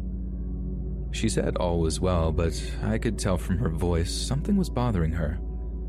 After a few minutes of coaxing, she admitted that Mark hadn't been doing his job as well as he had at first. Once a month or so had passed, he began making comments about money and not getting enough work. Since I was the one paying him, she had no idea how much he was making, so she said nothing. I assured her I was paying him plenty, enough money for a full time employee, as a matter of fact. He had no reason to complain. When she mentioned he would get angry toward her and it scared her, I became a little concerned. Just to calm her fears, I told her I would talk to him that Friday. Even after we hung up with one another, her remark about being scared continued to eat at me. Miss Annie was very special to me, and the idea of her being afraid made me mad.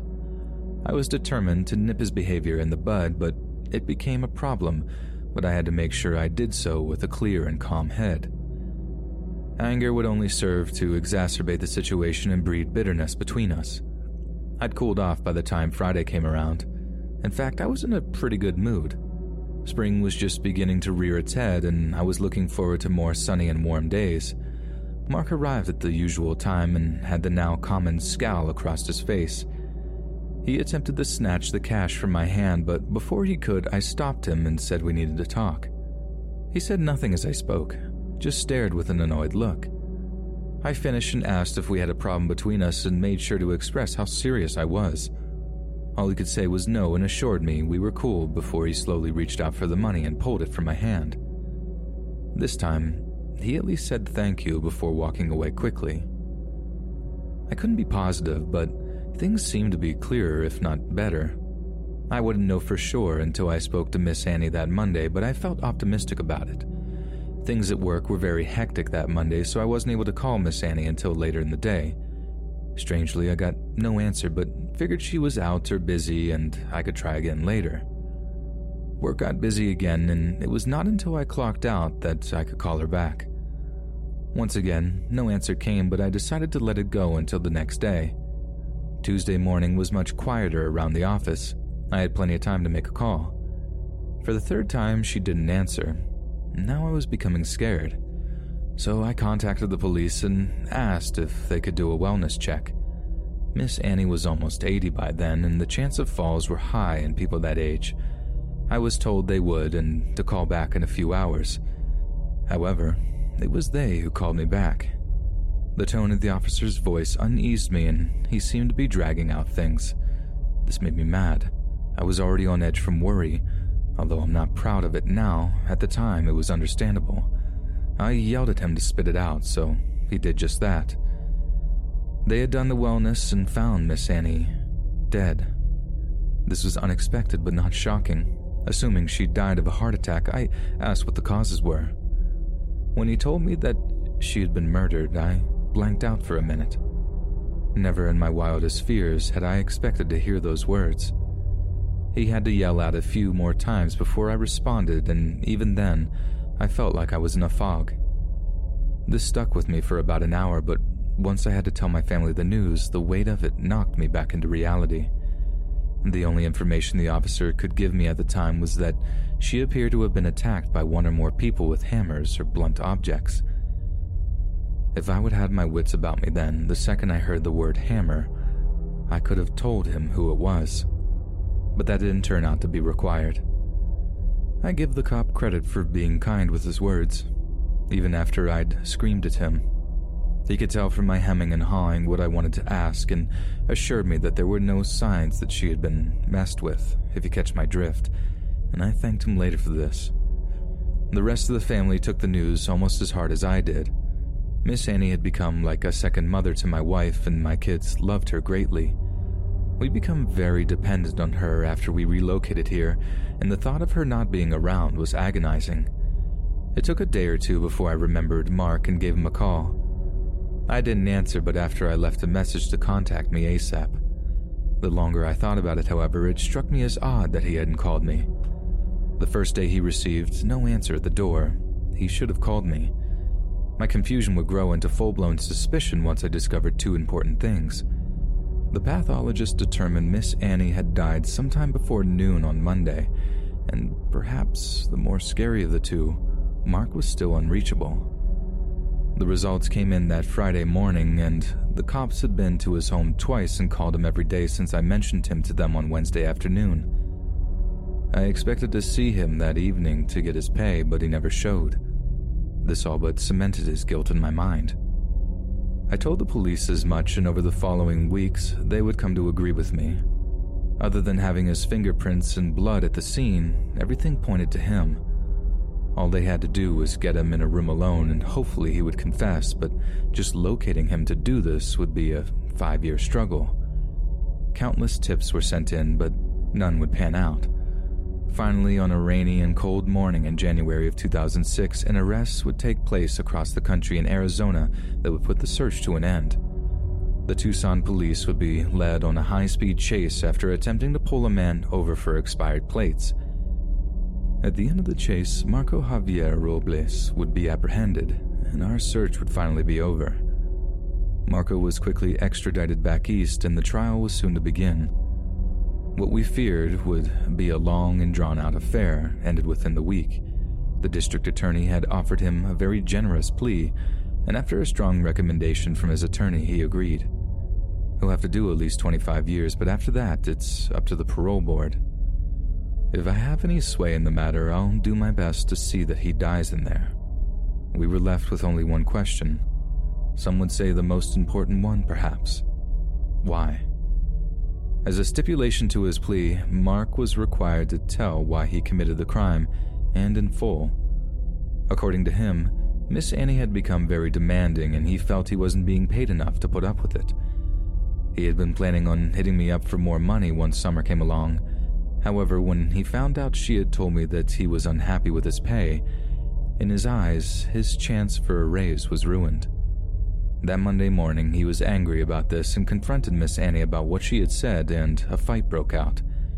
He claimed she grabbed a poker from the fire set and hit him. In self defense, he struck her with his hammer, but only did so once. His intent was never to end her life, only to make her stop. Unfortunately, it did just that and more, and my family will never be the same because of it. A less rational man than myself would probably put some, if not all, the blame onto myself for hiring the guy. I, however, am not that man. No one else but Mark is responsible for Miss Annie's death. Any other conclusion would be foolish and a desecration to her memory. If there is anything I would say I feel guilty about, it would be that my children weren't able to spend as much time with her as I did growing up. A better example of selfless love and kindness never existed, and I savor every memory I have of her. I hope I can live up to her example and teach my children to be half the human being she was.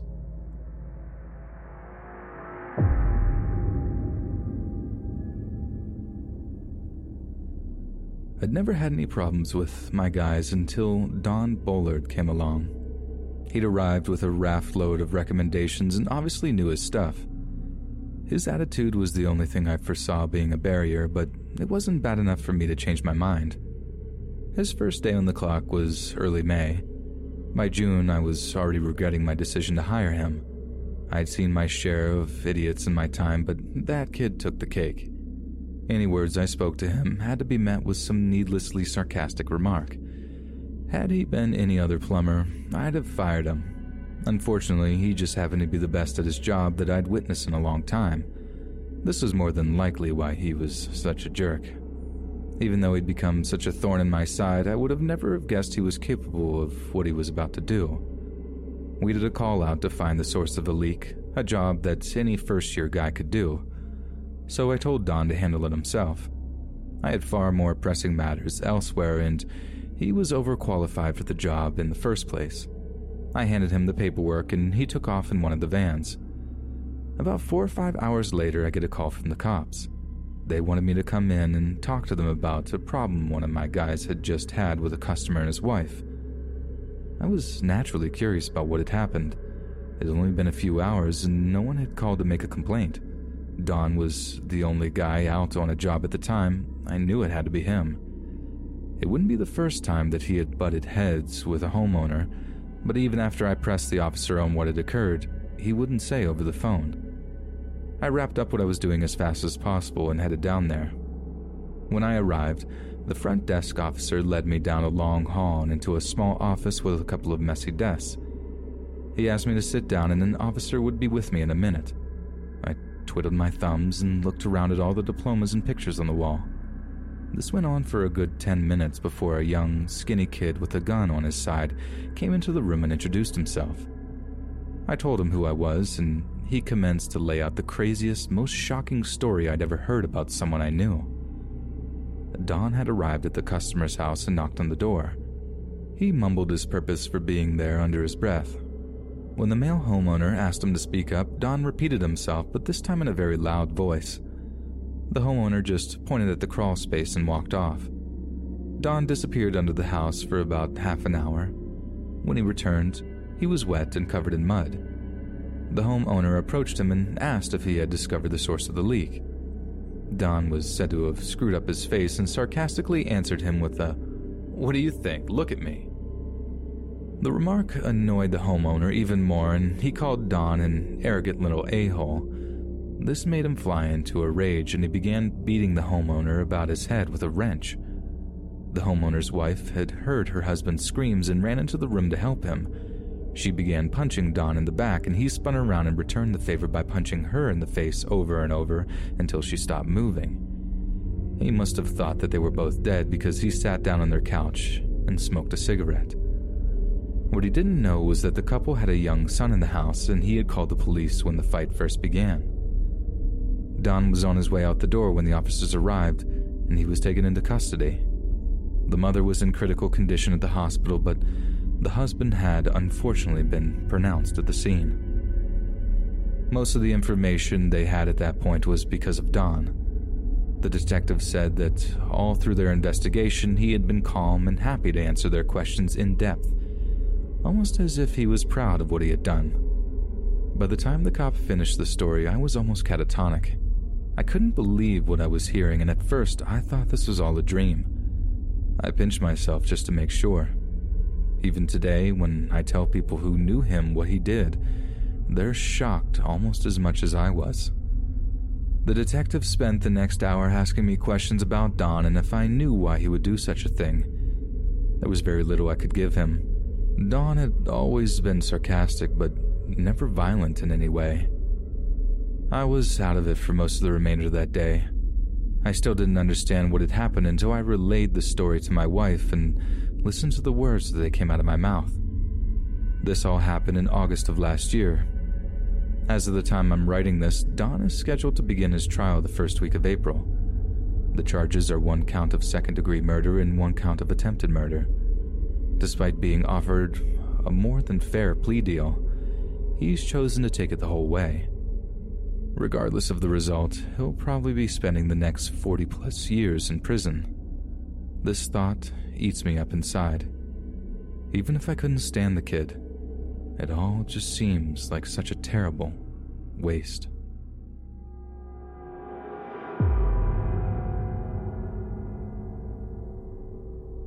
Like any reasonable man, my dad took the medium's words with a very small pinch of salt. His girlfriend at the time had drug him down to the palm reader's place to see his future. She claimed upon their meeting that he felt he had some type of danger looming ahead. He didn't put much credit into this psychic mumbo jumbo, but he loved the girl and was willing to do almost anything to make her happy. The old woman said he was in grave danger and should be very careful where he went. He laughed it off and paid her. Outside of the shop, the girlfriend whined at him for not taking it seriously. He stared into the beautiful blue eyes of the hippie girl and had assured her he would watch out. Inside, however, he was laughing at the unfounded fear she was feeling and had no intent in changing the way he lived his life. This is how he said it all began. He and my mom had just started dating earlier that summer, and he was falling deeply in love with her by the day. Despite her new age ideas and beliefs, she was a smart girl they would continue to see one another for several years before he got the guts to pop the question. Mom claims he cried more than she did when she said yes. They moved in together soon after, and the wedding photos show two people very much in love and happy. I didn't make an appearance until late 1980, almost two years after the wedding, but no matter my age, they included me in all of their special occasions and holidays. Even before I reached my 12th birthday, Dad had me answering phones and making appointments on my school vacations. It was almost like the three of us were put together to make others' lives better and more joyful. At the moment I write this, I have a photo of all of us in front of me. It was taken outside of our camp in Colorado during a summer vacation. Not long after that trip, I began to have a very bad feeling my father was in danger. I'd yet to hear the story of the palm reader, so I was still unaware of my mom's fears, and when I mentioned my feelings to Dad, he laughed them off. I guess at this point I should mention what Dad did for a living, as it had a lot to do with the story. A few years prior to meeting my mom, he'd inherited a garage door business from his father. He had been running it by himself through most of the 70s, but as it became more stressful, he took on a partner to share the workload. When I began working the phones there, he and his partner had already began leaving it to the employees to do the majority of the installations. They would only go out into the field in special circumstances. One of those special circumstances would arise when an older customer requested he and his partner come out and replace one of his automatic door openers. Any other time, he would have handed the job off to one of the installers, but the customer asked for them in particular. This guy wasn't your run of the mill homeowner. He had 25 properties, and they all had my dad's products in them. If he asked for something special, Dad listened. His partner wasn't pleased to hear about it, but knew just like Dad that his customer was business they wanted to keep. Therefore, Dad and his partner Mike dug their tools out of storage in the warehouse and got to work. When they arrived at the property, there was no indication this job would be any more dangerous than any other. Dad set up a ladder and prepared to loosen the bolts holding the main unit to the ceiling. He realized quickly that he'd chosen the wrong size socket and stepped down to get the right one. Mike, who had been at the end of the tracking, standing on a ladder, made a harmless verbal jab at Dad for forgetting the size of a bolt he'd screwed in and out thousands of times. Perhaps to make the process go faster, Mike climbed Dad's ladder and began loosening the bolts himself. He'd made maybe two turns on the second bolt when it unexpectedly popped out, causing the other bolt to pop out from its socket. Once this happened, nothing was left to hold up the unit, and it dropped, swinging into Mike's face. The weight of the unit combined with the force in which it struck him caused him to fly backwards uncontrollably onto the floor. This all happened in a matter of about a second. Dad said he felt helpless as he watched it occur. I believe even all these years later, he's still been unable to forgive himself. I probably don't have to tell you, Mike didn't survive. Regardless of the quick response by the EMS, he was most likely gone before he arrived at the hospital.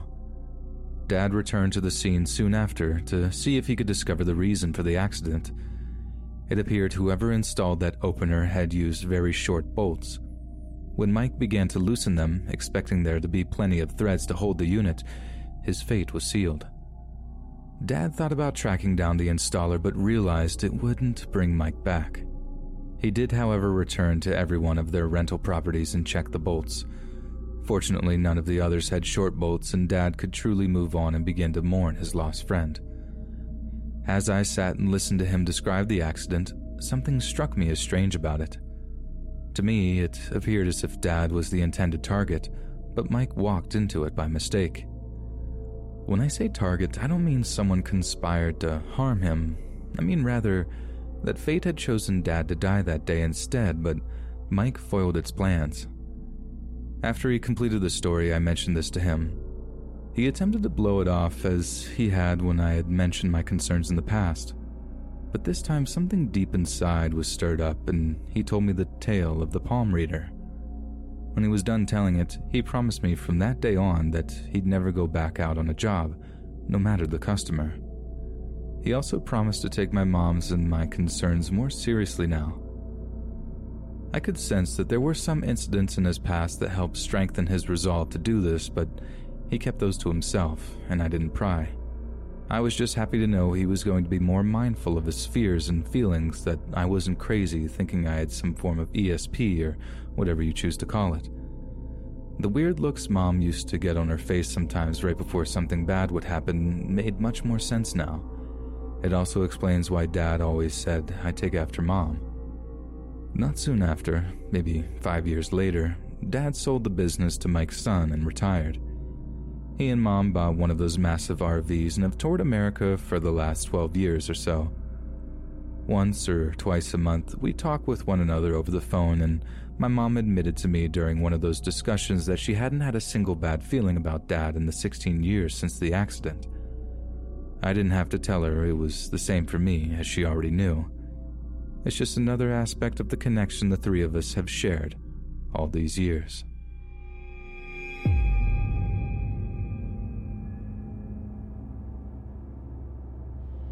I hadn't been working for myself very long when I got a call to rewire a small house by the new owner. She expressed a fear to me that the old, outdated wiring could be a fire hazard, and I agreed. This homeowner just happened to be a young and beautiful woman, not to mention newly single one. Despite being very attracted to her, I kept things professional between us. The large amount of work I had to do meant I had to return to the home every day for about a week. Much of the time I was present in the house, we were in separate rooms and only spoke two or three times in the entire five days.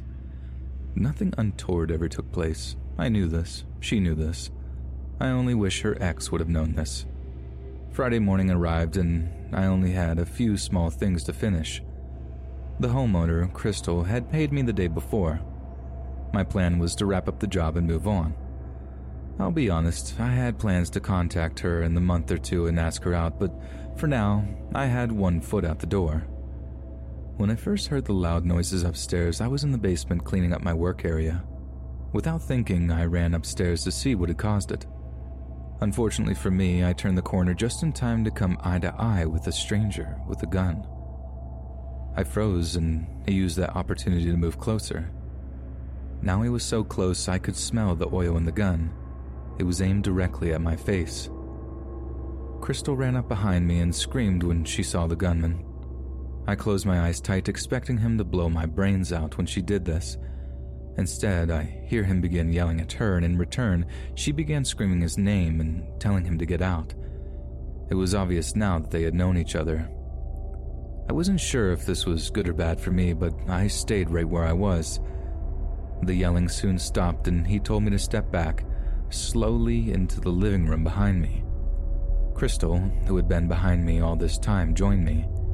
We were then ordered to sit on the couch and say nothing.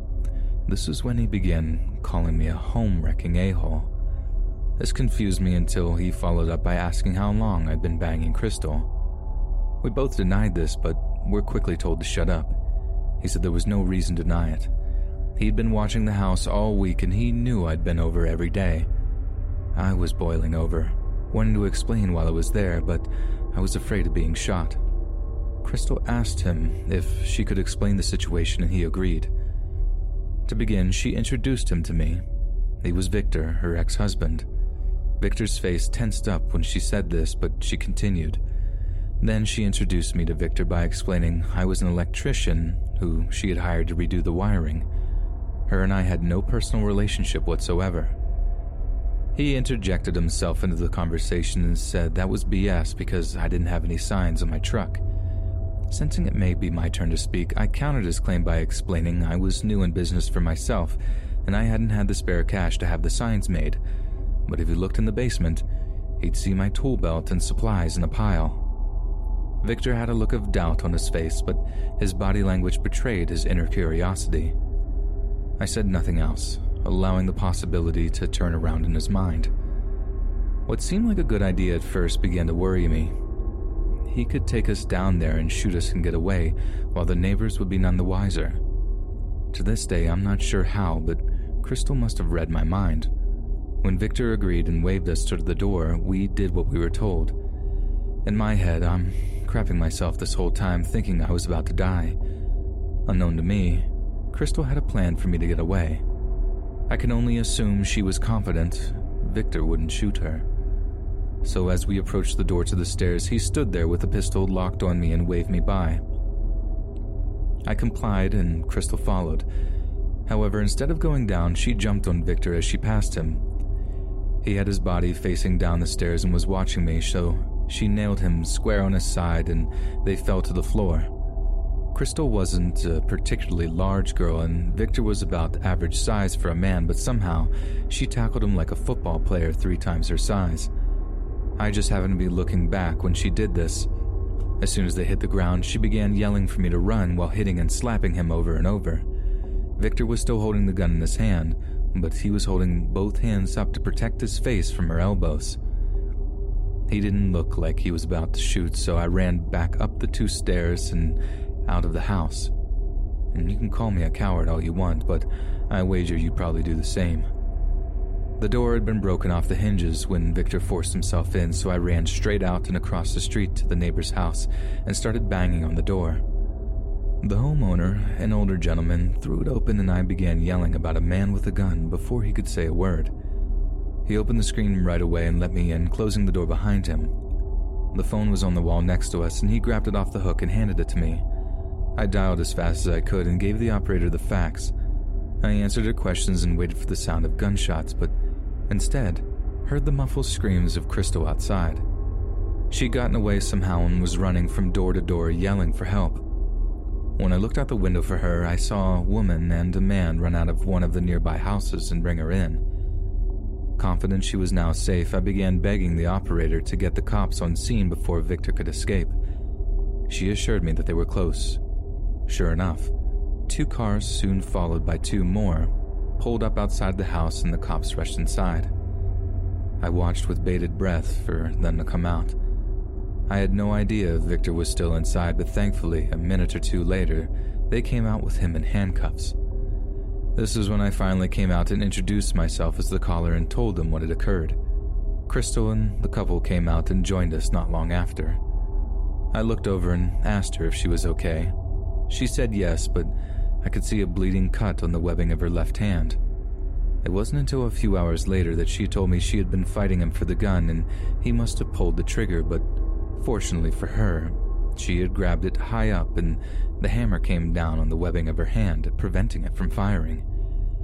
At some point, she clawed at his eyes and he dropped it. This was when she made a break for it, hoping she wasn't going to be shot in the back as she ran away. The police told us while the paramedics were checking us out that Victor was just sitting on the floor crying when they came in. He didn't fight or argue as they handcuffed him and loaded him into the car. They bandaged up Crystal's hand and after two hours took off.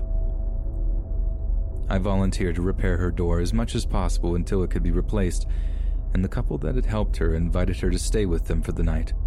She accepted. On the way to my truck, I thanked the neighbor once again for helping us and gave him my card. I told him to call me anytime he needed any electrical work done, and it would all be done on the house. It was the least I could do. Crystal and I wouldn't see each other again until the trial. I showed up to testify and stayed around to watch her testimony. It carried on for another week until the jury came back with a guilty verdict. A few months later, Victor was given a 10 year sentence agreed upon by the DA and ultimately ended up doing seven and some change. I don't hold any ill will against him after all these years. I can only pray he feels the same and has bettered himself. The trial was the last time I'd seen Crystal, and I haven't spoken to her since. As you can imagine, it didn't feel right to ask her out after all that happened.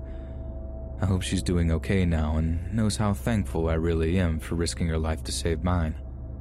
That was far more than I would expect a person to do for someone they barely knew. And if you're wondering, yes, I did get a call from that neighbor, and I did do some work for him for free. And I will again. He didn't have to help me either. In these days and times, you never know if that person asking for help outside your door is really in danger or just trying to bait you. It's a sad thing to say, but a fact, nonetheless.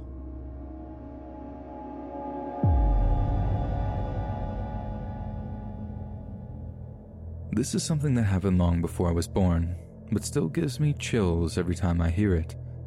To provide a bit of context, my grandpa Martin had just returned from fighting in the Korean War. After all the horrors he experienced, he was ready to start a family and put it all behind him. He and Granny Martin took all the money they'd been saving for Grandpa's pay and bought a two bedroom house a few blocks from elementary school. The World War I era house had its share of problems, but none were as severe as the plumbing. Roots from the many oak trees crisis crossed the road, busting and blocking up the ancient pipes. Now, Grandpa was a near master when it came to working with his hands, but he had neither the knowledge nor the time to do all the labor it would take to resolve the problem. It just happened that Granny Martin had plumbers on her side of the family, very well respected ones, in fact. Unfortunately for them, Grandpa had differences with them in the past, and he was determined not to put any of his own money in their pockets. All through the spring and early summer of 55, Grandpa called plumbers one by one, but none would take on a job so large for what he had wanted to pay. He was very near to attempting it all himself when Granny confessed she had went to her family behind his back and they had agreed to do the job for his price, but only as a favor to her. She would mention to me later how she knew Grandpa would be furious at what she'd done, but the state of the pipes was driving them both crazy. He certainly was angry at hearing this, but Granny reminded him no one else was volunteering to take it on, and he had to swallow his pride and go along with it. The first week in July, Granny's uncle, his son, and their men showed up at the house to start the work. I won't bore you with the details on how the argument started, but I will say it escalated quickly. Before I get into the specifics of what occurred, I want to warn you what you are about to hear is graphic and may upset those who have been victims or witnesses to violence in their past. You've been warned. I don't want to repeat what was said, but suffice to say it was something men usually won't let go, especially men of that time. Grandpa took exception with what the nephew said and decked him. The nephew, knowing he was outmatched, chose to back off. However, his father was furious at seeing his son get his butt kicked and attacked Grandpa with a pocket knife. Grandpa had his back turned when the attack began and took one stab to the back. He quickly turned around to defend himself but got two more stabs to the midsection before the knife blade thankfully snapped off. Unfortunately, Granny's uncle wasn't done. He picked up a nearby pipe wrench and smashed Grandpa across the jaw, then the head several times. If he thought Grandpa was going down, he was wrong. After all, the man had been bayoneted twice and shot once but didn't die. Him being angry just made him more dangerous. Grandpa was holding himself up on one knee and noticed a nearby length of pipe that the plumbers had been using and picked it up. Granny's uncle had stopped the attack for a moment, but when he saw Grandpa rise back to his feet, he swung again. This time, Grandpa blocked his arm and connected with his own weapon across his attacker's head. Granny described the noise as the pipe made contact like a hammer smashing a watermelon. Her uncle remained on his feet and tried to renew his attack, but Grandpa smashed him twice more across the head and he dropped to the ground, never to rise again. Everyone present was understandably upset, but the violence was over for the day. Grandpa would lose consciousness just minutes later. Even when he did regain his wits, the next day he was unable to speak to the police because of his wired jaw. The knife wounds turned out to be not that serious. The broken jaw was not the worst of his injuries, however. Doctors were forced to put a plate in his head to replace the pieces of skull lost when he was struck there. The district attorney wanted to make an example of him, so, upon release from the hospital, the cops were there to arrest him. The most serious charges were felony assault and second degree murder. He was miraculously released on bail only because he was the family's only source of income. I imagine in a large town or city, he would have to spend the next year or more in the county jail. In some ways, it was a more civilized time. The trial did finally happen, and because witnesses testified on his behalf, the jury decided Grandpa was acting in self defense and found him not guilty. Granny Martin's support for her husband would ensure a rift would remain between her and the rest of her family until just recently. The horrible state of their home's plumbing, which started all this mess in the first place, was resolved when they sold it to another young couple. The new buyers were all aware of the problem and had hired a company from out of town to finish the work. They must have done a good job. I believe the couple still lives there to this day. Grandpa and Granny stayed in an apartment a few years before Mom was born, and they purchased a house in the same neighborhood as before. Grandpa would go on to live another 55 years without even getting as much as a cold. In the end, it was a stroke in his sleep that took him. Granny Martin is still alive and kicking at the age of 80. I was proud to know this man, but I don't have to agree with how he handled the situation to love him. Granny and I often reminisce about Tim, and recently, while doing so, I had her recount the incident to me, so I could write it down and share it with all you listeners. I hope the way I wrote it properly conveys the feelings of unease I feel every time I hear it. I try to portray each man without making either out to be the good guy. Even Grandpa would probably acknowledge that he could have handled things better in the beginning. If any moral could be taken away from this story, I'd think it would be that we should try to talk through our problems before we resort to violence, and if we do so, I think the world would be better for it. Don't you?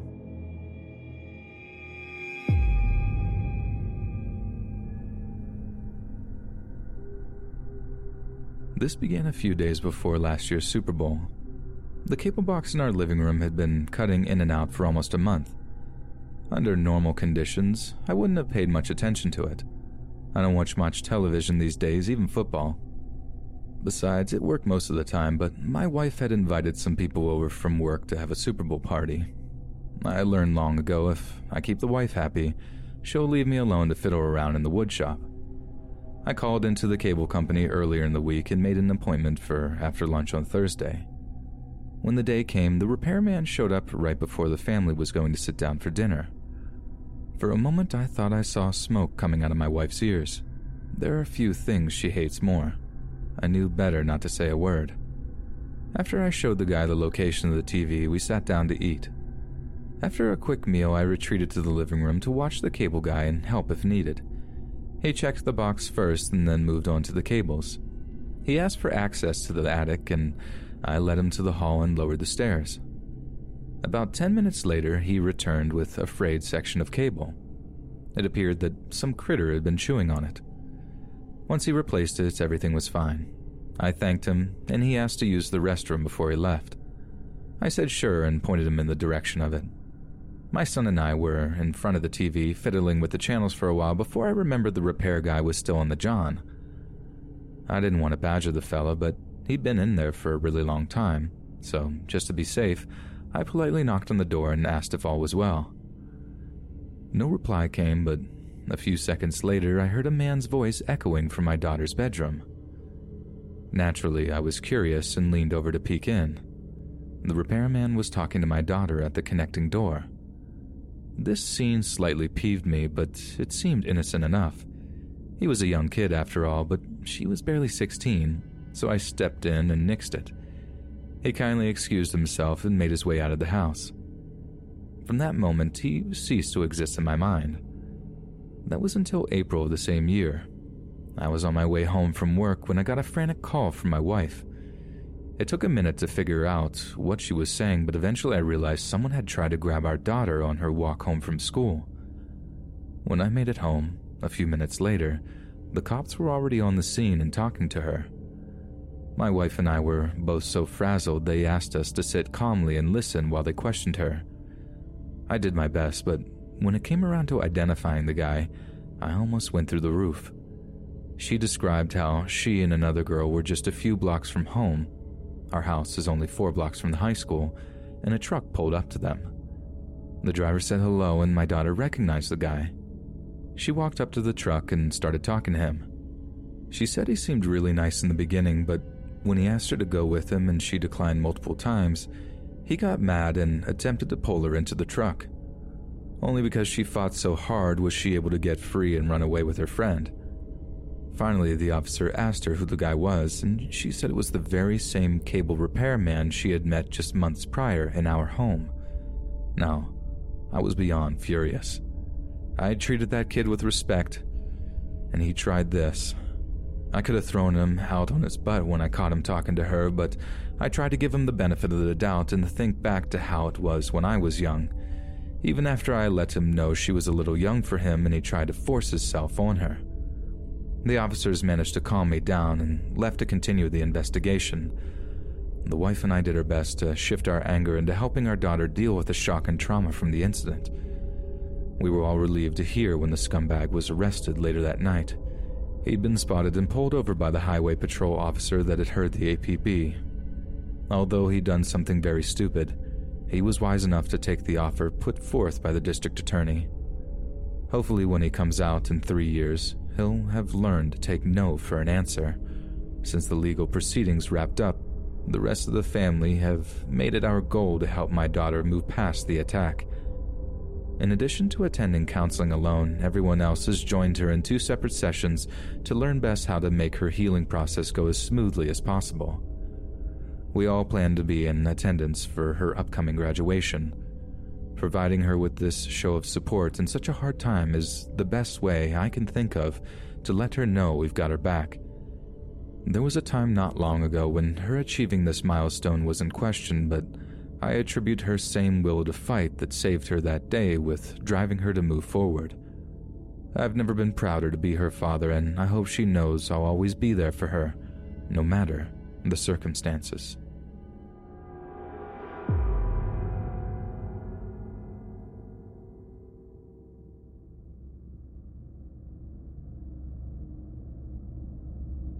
I went on a family holiday with my dad, mum, and brother to Tasmania, which is kind of like a big island to the south of Australia. I wasn't terribly interested in the trip, just wanted to spend time with my family, so I left all the bookings to my dad, and I never will again. He has his own Airbnb he manages, so I thought he would be able to find decent places on his own. When we walked up to the Airbnb my dad booked, the first thought I had was if I wanted to sell drugs, I would do it here. My mom wasn't impressed at all and was already telling my dad off for booking it. I didn't say anything. Maybe the inside is nicer. It was a dingy little house. The paint was peeling, the roof was rusty, and there were plants overgrown to the side of the building. Imagine it's grown into the actual foundation and wooden planks. There were three entrances. The first one I worked out was the entrance for the host. It looked okay, not as bad as our entrance, a little tidier. It went downstairs, so we figured out after a while the host most likely lived below us. The second looked like it was the main entrance to the house, but it was sealed shut. The door looked like it would break down if anyone was to even push on it slightly and was obviously unused. The third was ours. Aside from the overgrown plants, it was fairly normal. From the looks of it, we figured out later that it looks like the host has divided the house up somehow. She lives below, we live upstairs, but there was one half of the house upstairs that wasn't accounted for. Hard to explain, but the space we occupied only accounted for half the house, and it only went up the main entrance I spoke of, which is in the middle of the house. We checked in, just grabbed the keys, as the host had never contacted us at this point. All was well on the inside. It looked a little old, but wasn't creepy from the get go. I did notice some odd things. I only mentioned this to my dad. There were a bunch of antique instruments displayed at the entrance, and right on top of one of the pianos were three things that looked like urns. Now, to explain, I am of Chinese descent. These urns freaked me out. Some people think they're for displaying, but we use it to store dead people's ashes, so I really, really didn't like them being there. I told my dad, and he didn't like it either, but he went and tapped the urn. Okay, Dad, to see if there was something in it. He couldn't tell, though. But he mentioned the one he tapped was definitely one we use for ashes. It had scripts on it for, like, safe passage to the heavens, from what I could make out. After I stopped freaking out, I went and picked first dibs on the biggest room, as per my usual, but then noticed that there were heaps of mirrors around the room. Again, another thing. Not sure if it's a Chinese thing, but we don't like sleeping with mirrors facing us when we're in bed if we can help it. So, I went to move one of them, which was smack bang in the front of the bed. It was leaning against the door, and when I took the mirror away, the door actually opened ajar a little. That freaked me out. I got my dad, and we decided it's better I slept with my mom in another room, and he would take this room with my brother. Again, my dad, being dad, he opened the door a little and shouted, Hello? Before I told him to shut up. I had a peek inside but couldn't make out much, only that it was dusty and seemed to be a part of the other half of the house. My dad soon after put a chair and his suitcase on top of it in front of the door to keep it shut. Fast forward to that night, everyone was sleepy and went to head to bed. I stayed up a little because I had some emails from work to catch up on and went to work in the living room area. At one point in the night, at around 11:30 p.m., I remember there was a few thumps on the roof. Sounded like someone's footsteps, then followed by the loudest and most horrendous noise. It sounded like a train was on top of me. It was screeching like steel on steel. It lasted maybe for 30 seconds. I literally froze at that point, didn't know what to do. Thought my dad would come check on me, but no one ever did. I didn't say anything the next morning because I thought I may have imagined it out of tiredness. The following night, same thing again, except I was in bed this time. Just got into it, so not asleep yet. It was around the same time that the exact same noise started again. My mom woke up but was frozen like me. Dad came to check on us, and we were all just frozen there listening to this noise, wondering what it was. After it stopped, we were freaked out but managed to shrug it off and went back to sleep. Before I fell asleep, I remember hearing some faint thumps that stopped shortly after it started. The next morning, we kind of had a meeting of some sort to discuss this. This is when I told them about the night before. We were extremely unsettled at this point, and luckily it was our checkout day. We just got out of there, we never found out what it was. The creepiest thing was, after we packed up and was well away from the place, Dad was driving, but he still looked really disturbed, so I asked him if he was okay. He said, I am now, but I didn't have a good sleep last night. I pressed on and asked him what was that noise. He said, Nope, that didn't bother him much compared to another thing he experienced. What bothered him most was when we left from our tour on the second day, he still had his suitcase on the top of the chair blocking the door in his room. He just showered, so he also left the towel in the chair to hang. He said when he came back, he noticed the door was slightly ajar.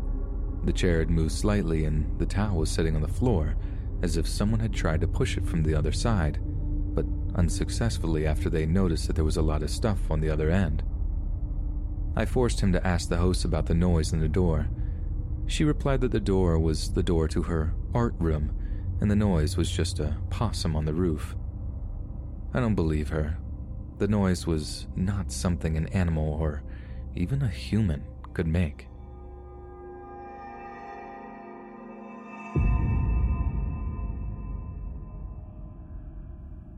So, for about three or four years from the age of about 15, I worked in a small shop in a town about 10 miles from where I live. I guess because the town, although small, is the hippie area, I live in a rural part of the UK, and because the shop is small enough to only need one person working, I experienced a few slightly strange characters. This girl, Lily, was one of our regulars.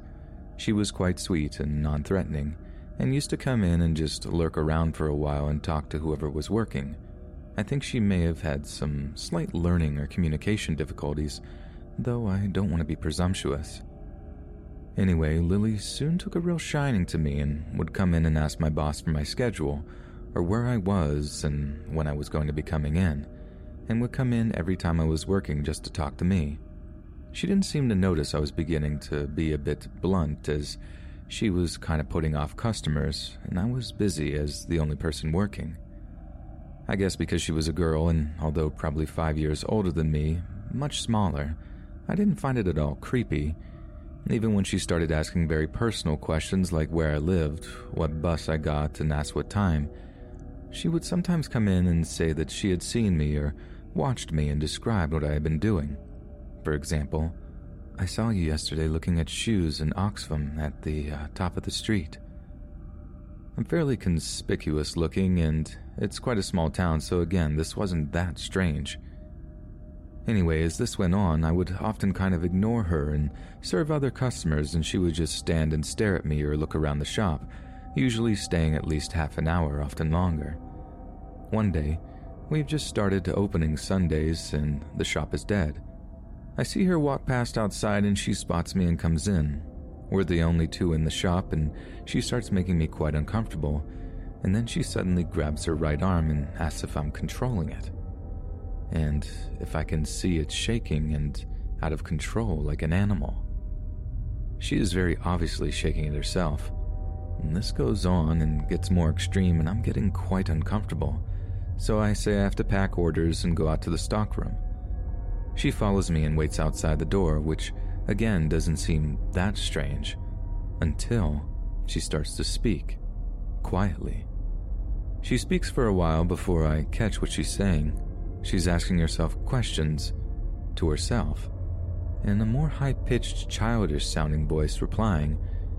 And I realize after the conversation goes on that the high pitched voice is supposed to be me and I'm replying to these things about myself to her, and the conversation goes on and on between Lily and me, and she knows a lot about me. Some of it things I'd said over the past few months, some of it things she must have just noticed from really watching me or following me. I finally freak out a bit and text my boss to call the shop so I can act like I have to lock up and run errands. I got out quite quickly and Found it skin crawlingly strange, but I suppose for now, non threatening. I don't work or live there anymore, but it's one of the few strange encounters I've had there. I guess because only young girls were employed and it was very quiet, it was kind of inevitable. My colleagues had equally strange, if not worse, experiences with her.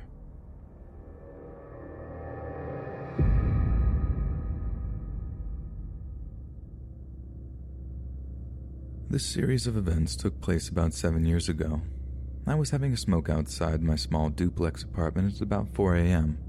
I worked 12s and had an odd schedule, so it wasn't unusual for me to be alone in those early morning hours when almost nobody else was awake. Occasionally, I'd have a chat with my neighbor. She was probably in her early 60s, had suffered a stroke in the past. She was very sweet and didn't have anyone to vent to, so I would listen, smile, and try to be good company She's mostly unrelated, but we'll come up again later. I sat there alone, smoking, square in one hand, half a blunt in the other. It was practically silent that early in the morning, which is the only reason I was able to hear some footsteps coming from the nearby alleyway. The view was obscured by some tall bushes in my neighbor's yard, but I could see a small figure approaching. Gonna bum a smoke, bro? says the figure, who's finally about to turn the corner and reveal themselves. I immediately responded, Sure, no problem. As the person comes into view, I was a bit surprised to see it was a short man. Maybe I shouldn't note these next details, but I feel like I must because I feel like it adds some context to the situation. If you're sensitive to the mention of ethnicity, skip forward to the next paragraph. I'm mixed, white and black, and have waist length dreads. This guy is a dark skinned African American, I live in a small town rural Ohio and am one of the very few non white people in the area, excluding the kids from the local colleges who come from all over the world but are rarely seen off campus or outside of the bars and whatnot, in my experience. The fellow was dressed like he was from the city or somewhere a bit fancier, more stylish, urban than what I'm used to locally. He seemed oddly super relieved to see me and even more excited when he saw I had a blunt burning. I offered to share and basically let him have the rest. We instantly hit it off, making random small talk. I have pretty serious social anxiety.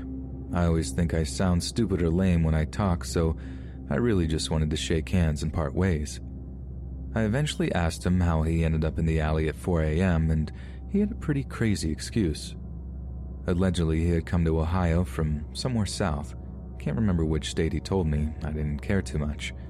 According to him, they sold him the idea that rural Ohio was a wonderland of druggies, which is pretty much true, and he intended to come here and hustle up a small fortune. Unfortunately for him, soon after arriving to town, he went to a local bar with the two women, began flirting with other women, and the females he was allegedly with got angry and jealous. They all stormed out of the bar, got in the car, sped off, and eventually tossed him and all of his loose belongings out of the vehicle. In the short time before going to the bar, he also allegedly spent all of his money doing these illicit substances instead of hustling, so he was dead broke. He also reveals that he's had a history of being arrested and shot at. He alleged that it was all based on baby mama drama and that he was the victim. I was in no position to argue, so I just listened and smiled.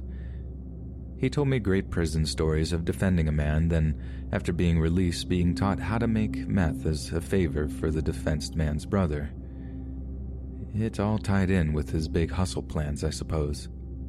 I, on the other hand, worked 12s and had a new baby, so I wasn't really about that life. Anymore, at least. I went through a wannabe rapper phase in the early 2000s. Before I knew it, two, three hours had passed and he's still talking and shows no intention on moving on. I'm overly polite, so I was stuck. My now wife came out and saw what was going on. She's understandably confused. She makes it awkward enough that he leaves.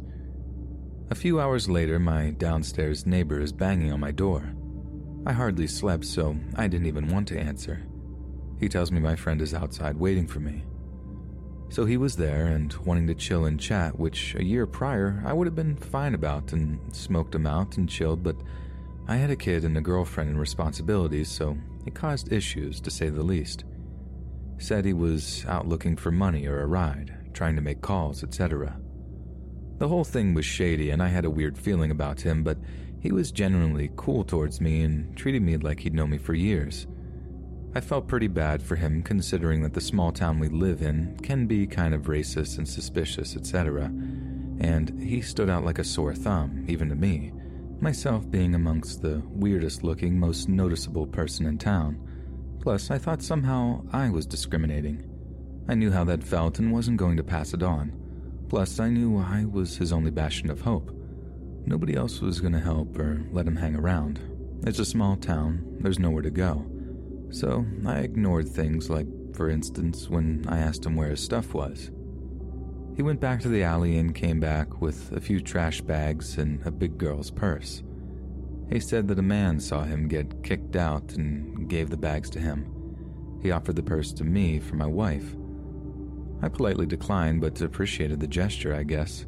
It felt weird, but again, I was afraid I was discriminating somehow and gave him a big luggage type bag I had gotten as a gift years before and never used. He transferred all the stuff into the bag. I only saw a few things like a sweatshirt. He wore the sweatshirt later that day and it totally clashed with his style and seemed too small. It felt like it wasn't his, but thought I was just jumping to conclusions. I grabbed him some food from inside and gave him like $20 for survival and also bribed him to leave. He eventually took off in search of rides, women to stay with, and money or whatever. As night fell, it got super cold, and when I cautiously crept back out to smoke, he appeared again like he'd been hanging around the area for a while. He looked super cold and was shivering and rubbing his hands together. At this point, I really just wanted to let him crash on the couch, but again, I had a woman and a new baby in my house, and I didn't know this dude so I got him some blankets and hot pockets and snacks and let him crash in the garage we shared with the neighbors. Needless to say, they were surprised to find him there in the morning. This time, he said he was my cousin. They didn't like it and confronted me about it. I apologized and told them the truth, excluding some important sketchy details because I knew they'd probably get him in trouble somehow and I felt bad. I knew I had to work in the morning and was not going to leave with him creeping around my house and with family home alone. He was a stranger and I wasn't going to take the risk, even though I sort of blindly hoped and trusted that we respected each other. I went online and found tickets for that day and was ready to just pay for them as a good deed and drive him to the stop. When I came out and told him, he was really thankful and thanked me so much for looking out for him. At some point, it took a weird turn and he showed me a broken looking security camera and offered it to me or was trying to sell it for cash. I didn't want it and doubted it worked and knew that there was no way he was just legally obtaining that. Still, I just wanted him gone and didn't want to betray him or dime him out. He left on one final search for money. I gave him another 20 or so in hopes that it would keep him out of trouble. Finally, after another few hours, I heard radios outside of my window. I headed downstairs before I even heard knocking. It was the cops. Luckily for me, it was a very calm, professional officer, much unlike many I've dealt with in town. He told me that my wife's bike had been stolen and they have it. He starts to question me about the individual. I guess when they arrested him, he described me as a tall white guy with a mohawk. I'm guessing he was actually possibly looking out for me and not trying to involve me further or cover up what came next. I think he planned on returning the bike because his possessions were still in my garage. I told the officer the truth. I told him about how I met him, how he'd been around a few days, how I gave him some money, was to buy him a ride because I didn't want him around when I went to work. I didn't tell him any of the stories he told me or anything about his hustle plans, etc. I felt like I was definitely to be accused as an accomplice. I have tattoos all over, long dreads, wore hoodies and jeans every day. I thought for sure they'd assume the worst. Luckily for me, they'd already spoken to my neighbor, the woman who had the stroke, and she said I was a very nice man, that I rarely had visitors, and I'm a good dad. A stellar review, to be honest. The officer said I was smart not to let him inside and didn't ask much else. We got the bike back. He was on parole or something and not supposed to be out of state. All of the items in the bag were stolen from my neighbors around the corner down the alley he appeared from. Turns out the people he robbed were into drugs and stuff and ran into him earlier to make some deal and he came back and stole a bunch of clothes and allegedly panties and other toys. I'm not sure if the panties and things like that was true, and I only found that info out because the person he robbed was also my coworker. So yeah, don't share cigs and blunts with randos at 4 a.m.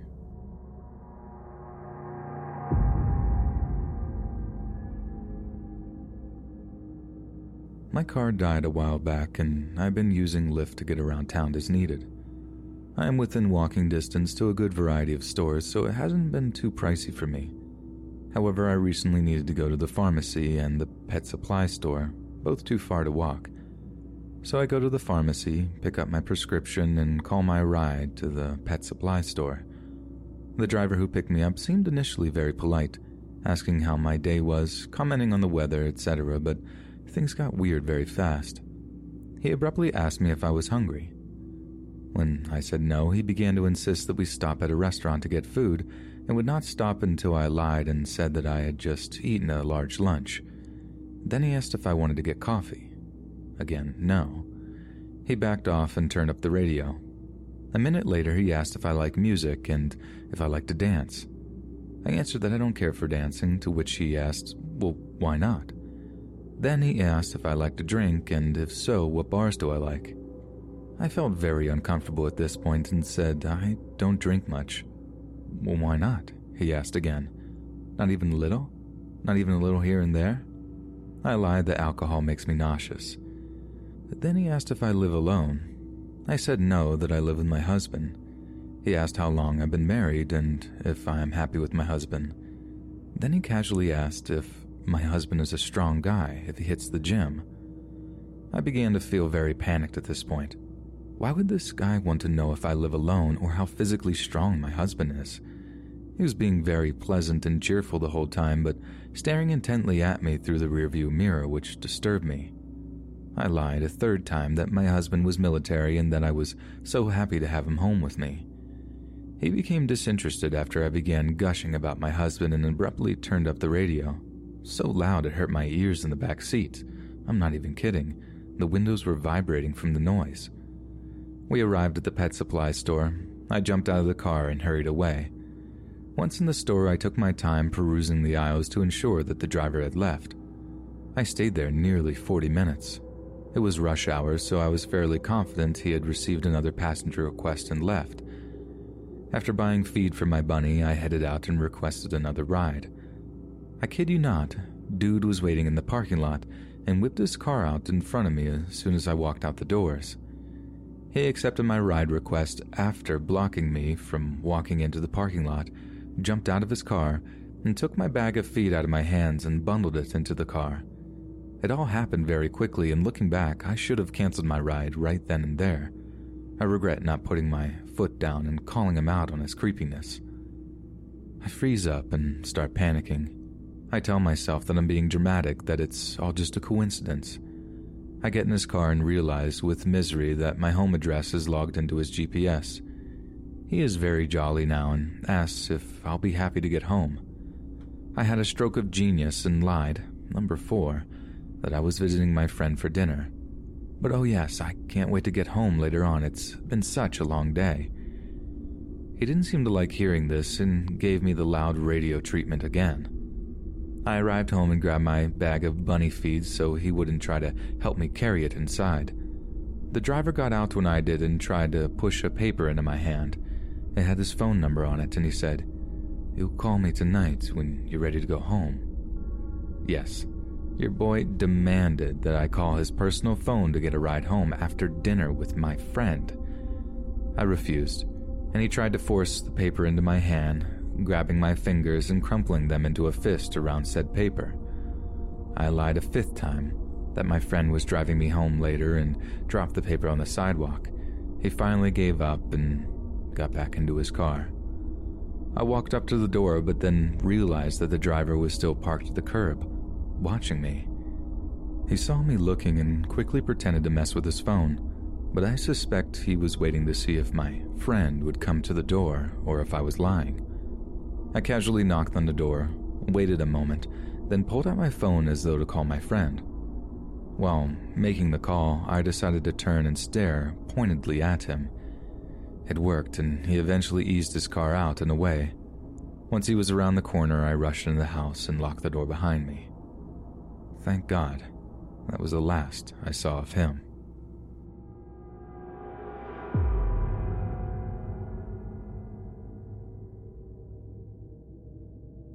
This happened in January 2017.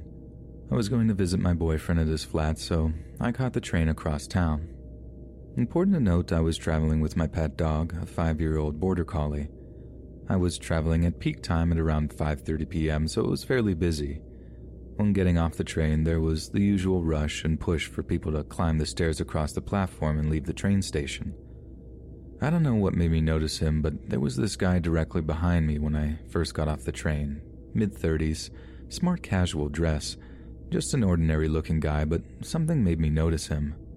As it was so busy, it took a few minutes to climb the stairs, cross the bridge across the train platform, and down the other stairs. During this time, I noticed this guy two more times once walking very near me, the next directly in front of me, and then he disappeared.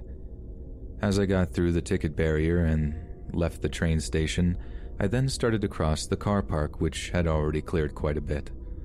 Suddenly, this guy is in front of me again, but he's stopping me in my tracks, trying to talk to me. He's smiling at me and he says, I noticed your dog was limping. Want to hop in the car and I'll give you a lift? I've got a dog and I know how it feels when they're not well. At this point, I just remember looking down at my dog in confusion because she wasn't limping and wasn't sick.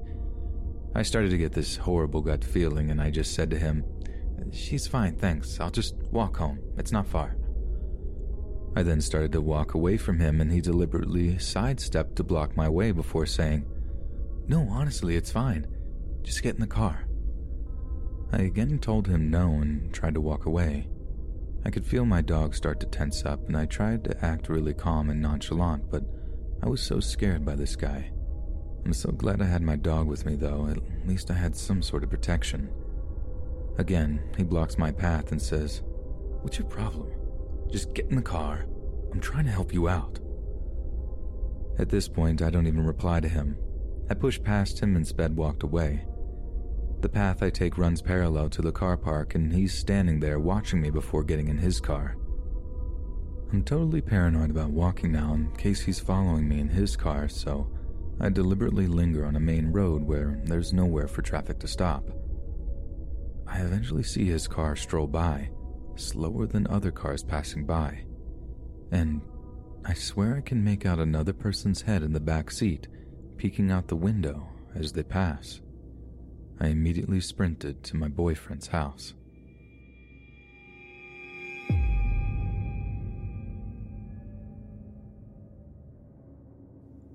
I just got off of work. Today I worked 7 a.m. to 1 p.m. At around 10:45 a man walks in. I've had previous odd encounters with this man, such as seeing him walk behind me around my neighborhood and him hanging out near my street.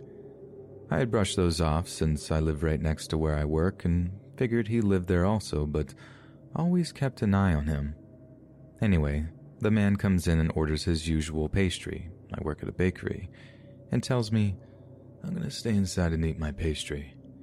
For anyone who doesn't know, my county is currently under lockdown for obvious reasons, and all dining indoors is strictly prohibited. Not to mention, my bakery is tiny, and there have never been any tables to sit inside, only a coffee bar that has never had space to sit. I tell him, uh, We're on lockdown, you can't really eat inside. His response chills me. Are you alone here? Uh, yes. I respond stupidly, but quickly try to catch myself.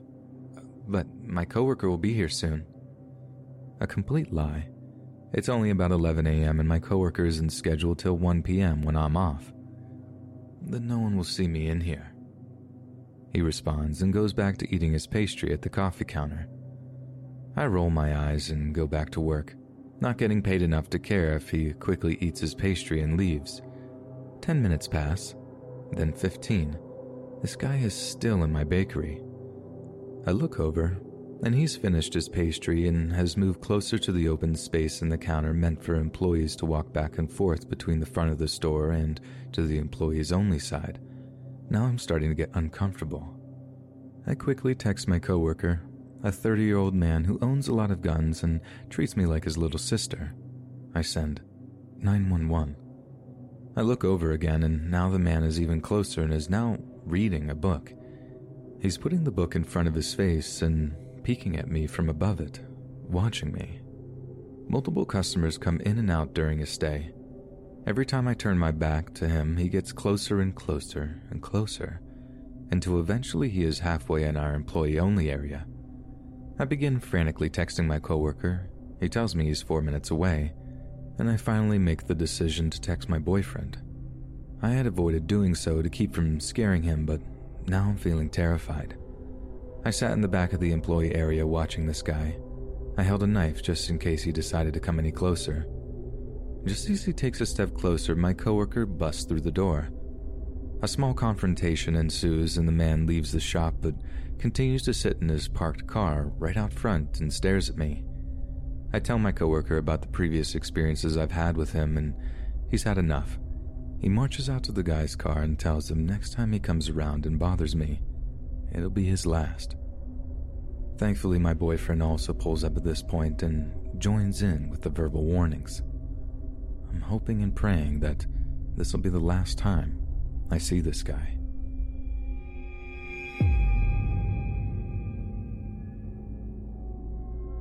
This just happened two nights ago, and I'm not over it.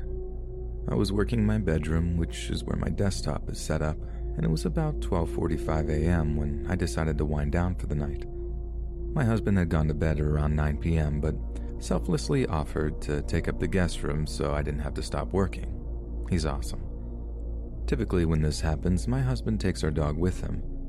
So imagine my surprise when I turned the lights off and saw my pup crawl out from the other side of the bed, give a big stretch, and come up to me. It was 1 a.m. on the dot. I turned on the patio light and let the dog out to go to the bathroom. She is older and tends to wake us up in the middle of the night to go, and I thought I'd prevent that from happening. I watched through the blinds as my dog stared out of my sight line and began to wag her tail profusely. She crept just out of view, her eyes very focused. I got a gross sense of dread and began to panic. I threw the door open and called for her. And that's when I heard him. I don't know what he said. I was too petrified to listen, really. She didn't come at first, just kind of looked at me and back at the person on the porch, who I couldn't see. I noticed then that there were pillows and a blanket stacked on top of my grill that for sure weren't mine. I screamed my dog's name as she came back in. I ran to the other side of the house and woke up my husband, shouting that there was someone on our porch. He got up in disbelief and wandered to the patio entrance from the kitchen and opened the door. There, a young man, about 20 or so, sat on the ground against our house. He was barefoot and on the same wall that the bedroom entrance to the patio is on, which is why I couldn't see him unless I had stepped out. My husband asked if he was all right, but I couldn't hear his response. Husband told him he was at the wrong house and that he needed to leave. He later told me that the kid looked extremely disoriented and even had a knife in his one hand. We went to our safe and grabbed our handgun, trying to talk through the insanity in our nerves. We don't live in a crime heavy city. We never heard anything happening in our neighborhood, and nothing like this had ever happened to us before. But there we were at 1 a.m. with a stranger on our patio who had been there for God only knew how long in the dark. When we walked back out to the living room, we saw he had moved to a chair on the patio. My husband shined the light on the handgun at him and shouted for him to leave, and I began calling the police. When they arrived, the man was gone, but his pillows and blanket were still there. One of the officers told us he believed he knew who the young man was. He had a psychotic episode earlier in the week after coming off of his bipolar meds. He lived nearby and was probably headed back that way. We're no strangers to mental illness, so naturally I felt awful that we had leapt to calling the police and brandishing a weapon, but at the same time, what was he doing in my yard with a knife? So, to the young man who opened my gate, closed my gate behind him, and sat on my patio at 1 a.m., I still have your pillows. They're on my back porch where you left them. Come back and grab them, but just not when I'm home.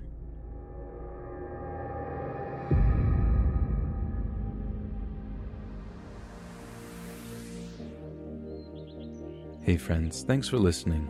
Be sure to subscribe and click that notification bell to be alerted of all future narrations. If you got a story, be sure to submit them to my subreddit, r Let's Read Official, and you can give and receive feedback from the community and maybe even hear your story featured on the next video. And join my Discord to interact with me and other listeners directly. And if you want to support me even more, grab early access to all future narrations for just $1 a month on Patreon, and maybe even pick up some Let's Read merch on Spreadshirt. And check out the Let's Read podcast, where you can hear all these stories in long compilation form and save huge on data, located anywhere you listen to podcasts. Links in the bio. Thanks so much, friends, and I'll see you again soon.